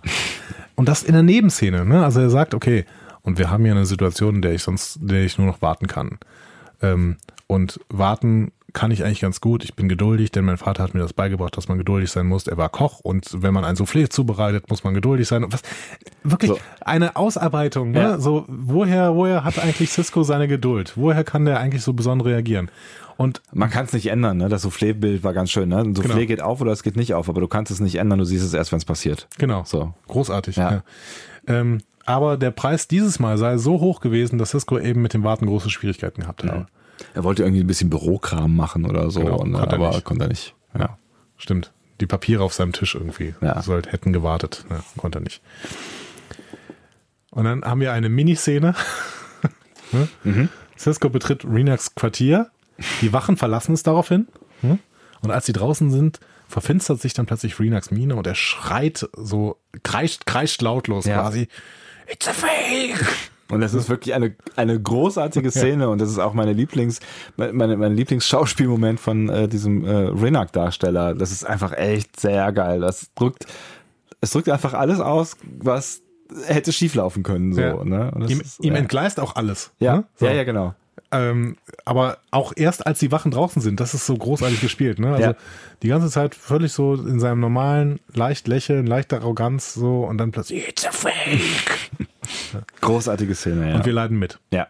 Wir leiden mit, weil wir Oh, wissen, es, was das es, jetzt tut, bedeutet. es tut richtig weh. Ne? Also ich finde, das ist echt so ein Moment, das ist so ein bisschen so wie, wie beim Abschreiben erwischt werden. Dieses Gefühl irgendwie, es ist so, ah, es tut richtig fies weh in dem Moment. ja. Und Cisco verzweifelt. Klar. Berichtet das in seinem Logbuch dann auch. Renak hat noch getobt und hätte, ne, er hätte ihn sogar verstehen können. Ja, klar. Hätte Ja, auch so reagiert. natürlich. Ne? Ja, klar. Was soll das denn jetzt? Ja. Ne? Ähm, und dann, zwei Tage später, hat, hat Cisco die Nachricht bekommen, und hier schwenkt dann in die Szene, ne, Mhm. wo das dann eben, glaube ich, auch irgendwer erzählt. Ich weiß nicht mehr genau wer. Ähm, ich glaube Kira oder so, dass. Renax Shuttle auf dem Weg nach Cardassia zurück äh, zerstört worden sei Mhm. und das Dominion dafür verantwortet werde. Ähm, ja, es waren genau, es waren Bashir, Worf und Dex, die freuen sich und Cisco lässt sich nur entschuldigen. Und du siehst dann so zwei Aufnahmen von Cisco, Mhm. wie er einfach nur durch DS9 läuft und du merkst, wie sauer er ist. Ja. Und das ist beides so wirklich Stechschritt, alles ausgeblendet, was links und rechts, da, da passieren auch Sachen links und rechts, das ist völlig egal. Ja, aber er Cisco da auch einen rum, um kurz so halb, ne? Ja, Genau. ja. Er, er, er äh, geht einfach schnellen Schrittes durch DS9 und du merkst, der hat nur noch eins im Sinne, jetzt, ich, ich töte Garak, Ja. so ungefähr. Ja, ja, klar, weil ne, er versteht. Er versteht sofort so, Ja, ne? Genau. Und wir verstehen auch. Ja. Ne? Also wir, wir haben es auch sofort verstanden, was hier passiert ist. Klar, Ne? ja. Weil warum soll, warum hat Garak vorher an diesem Shuttle rumgespielt und warum ist dieses Shuttle jetzt explodiert? Ne? So. Cisco läuft also straight in Richtung Garaks Laden und angekommen schlägt er ihn sofort zu Boden. Ne? Wirft ihm vor, Rena getötet zu haben und sagt, Garak sagt, ja, Ja. Äh, Hab ich gemacht. Was ich, was ich auch ganz cool finde, weil normalerweise ähm, kommen dann immer noch so drei, vier Schlagabtäusche und er versucht noch zu anzutäuschen oder sowas, aber er äh, ganz straight raus, sofort, zack, ja. So. Genau. Und Tola, Tola hat er übrigens auch getötet. Mhm. Und ähm, Cisco schlägt dann Garak nochmal. Und der sagt dann, okay, wenn du mal kurz inhalten kannst, ich zähle dir jetzt mal auf. Wir haben hier ein, ja, einen Roman, romulanischen äh, Senator und wir haben hier einen Verbrecher. Mhm. Die beiden sind getötet worden. Aber ansonsten, das, das zerstörte Shuttle wird jetzt äh, untersucht, der Datenstab wird gefunden, die Verbindung zum Dominion wird damit hergestellt. Äh, alles, was an diesem Datenstab irgendwie komisch wirkt, wird auf die Explosion geschoben. Und ähm, alle anderen Indiz- Indizien sprechen sowieso für das Dominion. Das heißt, im Prinzip haben wir doch genau das erreicht, was wir wollten. Und noch, noch viel nachdrücklicher und noch viel sicherer, als es vielleicht alleine mit diesem Datenstab funktioniert hätte, so, ne? Und Garak, also Cisco muss ihm dann zustimmen. Ne? Und Garak sagt nochmal, okay, ein toter Romulaner, ein toter Krimineller und der Selbstrespekt eines Sternflottenoffiziers. Aber es ist so eine bittere Szene auch für ist so Cisco. bitter und es, ja. es, es tut so weh. Und, und äh, es, naja, Gara ist halt an, an der Stelle sehr brillant am Ende. Ne? Aber ähm, was ich mich tatsächlich schon so einen Moment gefragt habe, ist, warum hat er Cisco nicht von Anfang an eingeweiht in diesen Plan? Glaubst du, er ist davon ausgegangen, dass das Da- dann der Schritt gewesen Ja. wäre? Den hätte er nicht mitgegangen. Zumindest war das Risiko, wäre das Risiko da gewesen. Warum Mhm. soll das machen? Hm? Er weiß, dass er nachher nichts mehr von Cisco erwarten kann, weil Cisco viel zu viel investiert hat, als dass er das irgendwie verraten könnte. Ja, Hm? ja, ja klar. Das, äh, Cisco hat da verloren auf jeglicher Ebene. Also Ja. er ist da völlig die Marionette. Ja. Was ich spannend finde, ist, dass das biomimetische Gel an der Stelle eben keine Rolle mehr spielt. Das stimmt. Weil das ist ja eigentlich der größere Einsatz, als, wenn man mal ehrlich ist, ist es der größere Einsatz als der tote Tolar. Ja, mein Gott. Ja, ja, klar. Weil dadurch tendenziell auch richtig viele Menschen sterben können. Ja. Man, man soll Menschen nicht gegeneinander aufwiegen, aber wenn wir schon dabei sind, muss man es auch richtig machen. Ja, stimmt schon. Ähm, Ja, das hätte man erwähnen können. Das ist, ähm, schwierig. So. Aber es hätte vielleicht für diese äh, Argumentation von Garak nicht so richtig hingehauen. Ne? Und ähm, der Selbstrespekt des Sternflottenoffiziers ist ab dem Zeitpunkt weg. Ja, ja, und das mit dem Gel ist ja auch schon, also das Gel war ja schon in den Brunnen gefallen quasi, ne? Also das äh, klar Das kannst du hat es gebraucht. ja, k- klar kannst du kannst du da jetzt nochmal aufrechnen und sagen so, ja, aber eigentlich ne, über diesen Gel-Schritt war Cisco ja schon hinweg. Das ist jetzt, das sind ja die nächsten Stufen, die er jetzt hier schlucken muss, auch wenn er äh, nichts mehr daran ändern kann. Aber das ist quasi noch der letzte, die letzte Stufe, die er in Richtung Keller, äh, wo auch immer wir, gehen muss. wir erfahren auch nichts mehr von dem Gel, ne? nee, nein, hatte- natürlich nicht. Ja, ich ja, hatte klar. beim ersten Gucken dieser Folge habe ich gedacht, dass Garak das Gel hätte, weil er sicherlich auch noch irgendwo so einen Datenstick hätte rumfliegen haben. So. Und dann wäre noch irgendwas mit dem Gel passiert. Hm. Aber das äh, passiert tatsächlich nicht in der späteren Serie. Das wäre noch eine Möglichkeit gewesen. Das ist vielleicht irgendwas nicht genutzt. Ja. So. Das war, das habe ich jetzt nicht mehr auf dem Schirm, aber das hast du sicher äh, deutlich besser auf dem Schirm. Ich glaube, es, es kommt nicht mehr vor. Ja. Ähm, ja, aber der mit der Selbstrespekt des Sternflottenoffiziers ist gebrochen und Cisco resümiert dann am Ende nochmal. Um 8 Uhr Stationszeit hätten die Romulaner dem Dominion den Krieg erklärt und sofort 15 Raumbasen überfallen. Und ähm, Cisco kommentiert das dann immer noch, äh, noch mal und zwar richtig theatral vor seinem Logbuch. Ne? Es ist ein Sieg des Guten. Wir werden sie jetzt sogar eine Party machen. Ne? Da ähm, eine, äh, die Romulaner sind im Krieg Party gibt's jetzt. Sarkasmus. Und dann, und dann ja, absoluter Sarkasmus, ne? Und er ist wirklich gebrochen an Ja. der Stelle. Und das Schöne ist, dass diese Folge eben auch gebrochen aufhört mit einer Bilanz, die Cisco dann zieht. Und die hören wir uns vielleicht jetzt gerade nochmal an. I lied. I cheated. I bribed men to cover the crimes of other men. I am an accessory to murder. But the most damning thing of all, I think I can live with it. And if I had to do it all over again, I would. Garrick was right about one thing. A guilty conscience is a small price to pay for the safety of the Alpha Quadrant. So I will learn to live with it.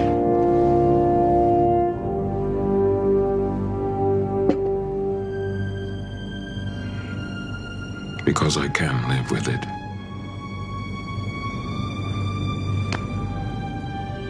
Can live with it. Tja, I can live with it. das muss er sich auch zweimal sagen, ne? Als müsste er sich selber davon noch überzeugen. Das ist übrigens ein Filmzitat, Ah, was? das äh, Ira Stephen Beer hier wohl selber noch reingeschrieben hat ins Drehbuch. Das ist nämlich äh, ein Filmzitat aus ähm, The Man Who Shot Liberty Valance, äh, ein John Wayne-Film, ein Western, wo er, ähm, wo John Wayne am Ende sagt, Cold-blooded murder, but I can live with it. so. Und auch in diesem Film ist es so, dass der Charakter von John Wayne tatsächlich so wirkt, als würde er das sagen, aber nicht glauben. Verstehe. Es ist auch schwer zu glauben, wenn man den Cisco kennt, den, den man halt die letzten sechs, eineinhalb Staffeln gesehen hat, der Mhm. halt mit dem Cisco da sich, glaube ich, nicht an den Tisch setzen würde, so. Never. Das ist, ähm, genau. Also Cisco, Cisco aus der ersten Staffel hätte diesen Cisco verhaftet. Definitiv. in den Kerker geschmissen. Ja. Ja, ist schon, ist schon eine krasse Nummer. Und ähm, auch echt ein Dilemma, weil ich meine, ja, jetzt ist der, der, der, der Krieg beendet, der Plan ist aufgegangen, äh, Menschenleben sind gerettet. So.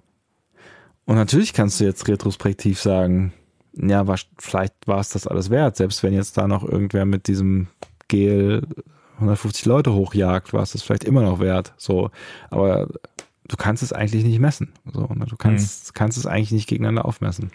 Es gibt halt Sachen, die man halt nicht tun darf. Mhm. Das ist unsere mitteleuropäische Ethik. Auch wenn man es kann. Ja, genau. Auch wenn man es kann. Und auch wenn vielleicht der Zweck ein guter ist. Und mhm. wenn, ja, auch der, der Sieg des Guten irgendwo am Ende steht. Hm?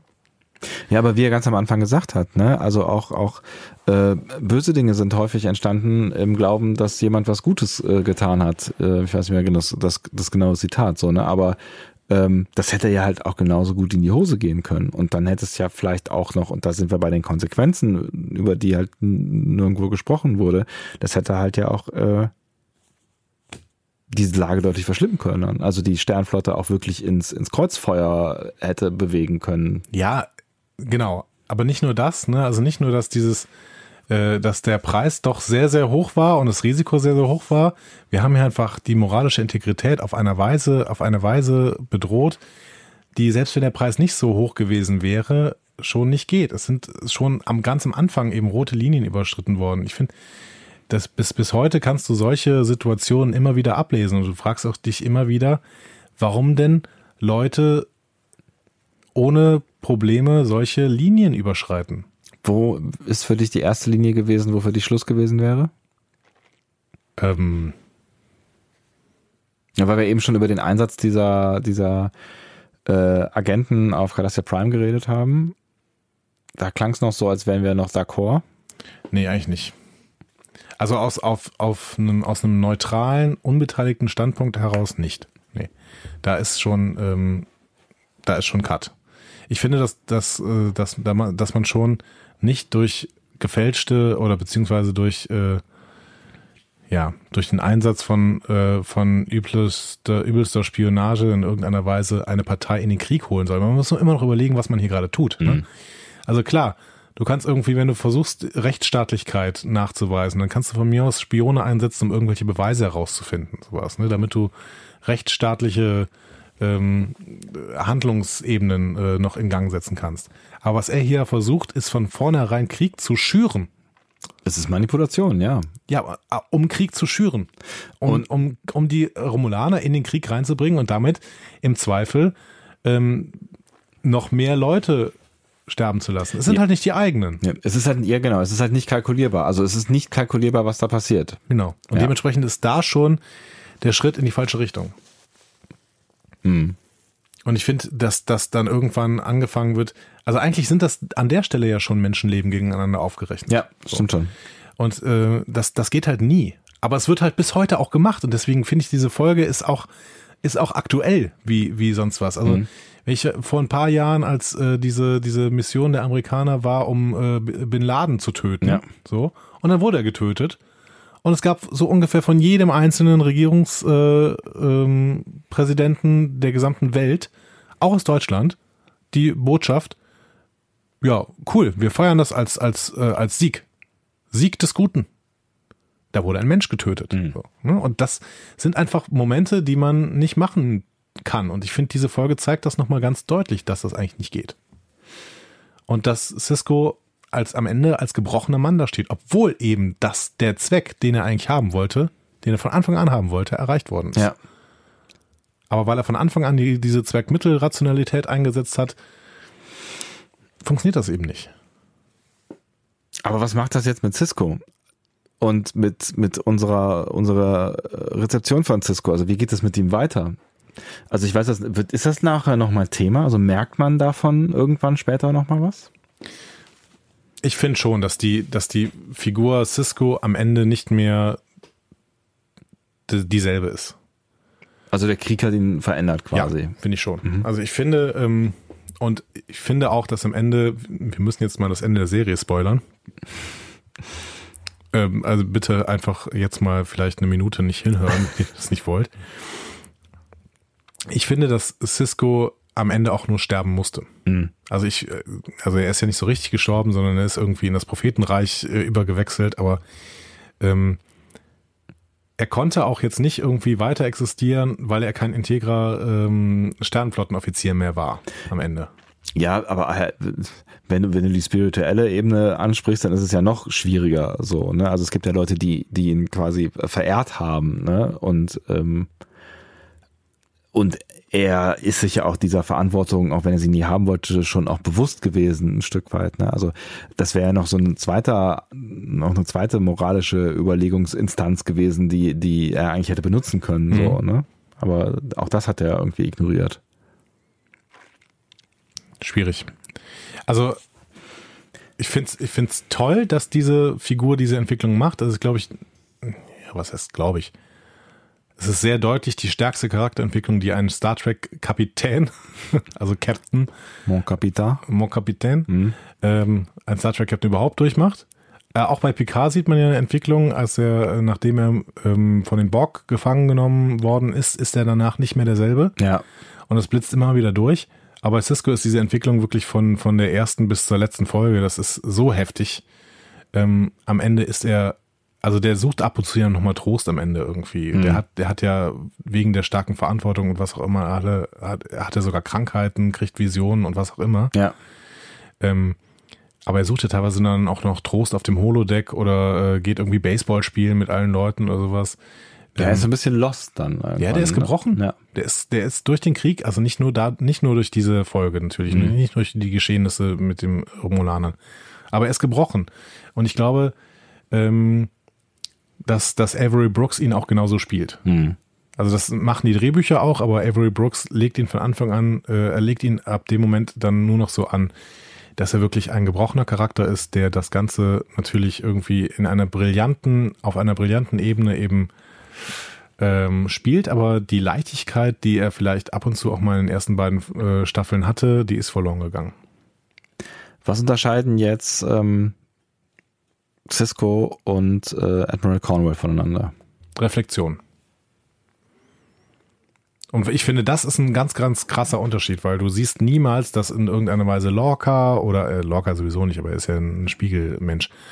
Aber Cornwall reflektiert nicht das Verhalten in dem Sinne, wie Cisco es hier tut. Zumindest wird es nicht gezeigt. Ja wenn sie es zeigen würde, dann würde das einiges von, von Cornwalls Abscheulichkeit auch wieder wegnehmen irgendwie. Aber ja, klar. Ich meine, wenn sie da jetzt irgendwas durchgemacht hätte, wenn wir diesen Prozess begleitet hätten, wenn, ne, so, wenn vielleicht sogar irgendwie es darum gegangen wäre, dass sie vielleicht ausgeschlossen werden sollte, dass andere Admiräle mit ihr gesprochen hätten und nach einem Prozess sie dann wieder da sitzt und dann kann sie von mir aus auch ein Loblied auf die Sternenflotte noch mitträllern, so, aber ja, das hat man uns zumindest nicht gezeigt. Nee, leider nicht. Und äh, das wäre gut gewesen, wenn man uns das gezeigt hätte. Ja. Genau.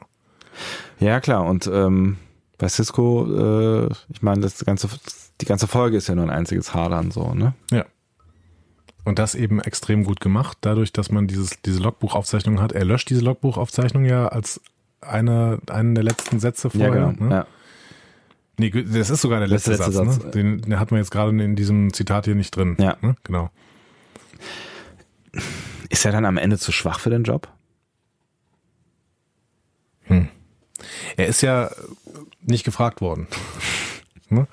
Also er sollte irgend so einen blöden Außenposten äh, koordinieren und vor allen Dingen begleiten, dass die Bajoraner wieder in die Föderation einfinden. Ne? Ja, ja, also er kommt, er kommt ja am Anfang auch eher so ein bisschen wie so ein Sozialarbeiter eher rüber, äh, ja, ne? Genau. als äh, und das ist ja auch eine spannende Voraussetzung, ne? weil das ja quasi der erste Captain äh, einer Sternflottenserie, einer Star Trek Serie ist.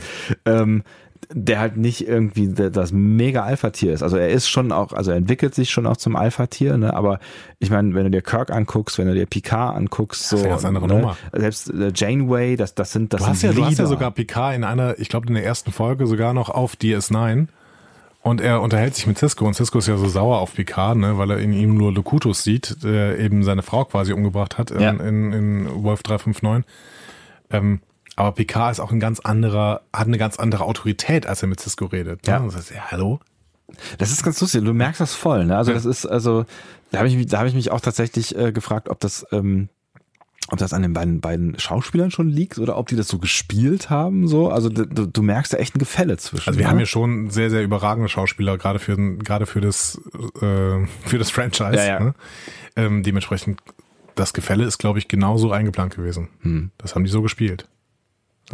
Und das ist auch echt spannend. Also das macht, also ich, ich freue mich darauf, wenn wir noch ein, äh, ein paar Deep Space Nine Folgen äh, uns angucken, weil ich das so lange tatsächlich nicht mehr gesehen habe. Aber das macht äh, mein Blick darauf auch nochmal ein bisschen anders, weil ähm, das auch echt eine, eine Reise ist. Ne? Und da sind wir wieder irgendwie auch so ein Stück weit bei Michael, weil ähm, so eine starke Reise, hast du gerade auch schon gesagt, ne, hat echt noch, noch keine ähm, Leaderfigur in diesem Star Trek-Universum gemacht und das war mir gar nicht so bewusst. Ne? Das ist mir gerade tatsächlich auch so ein bisschen, während wir drüber reden, nochmal bewusst geworden, wo er eigentlich herkam und Mhm. wo er dann am Ende endet. So, ne? Ja.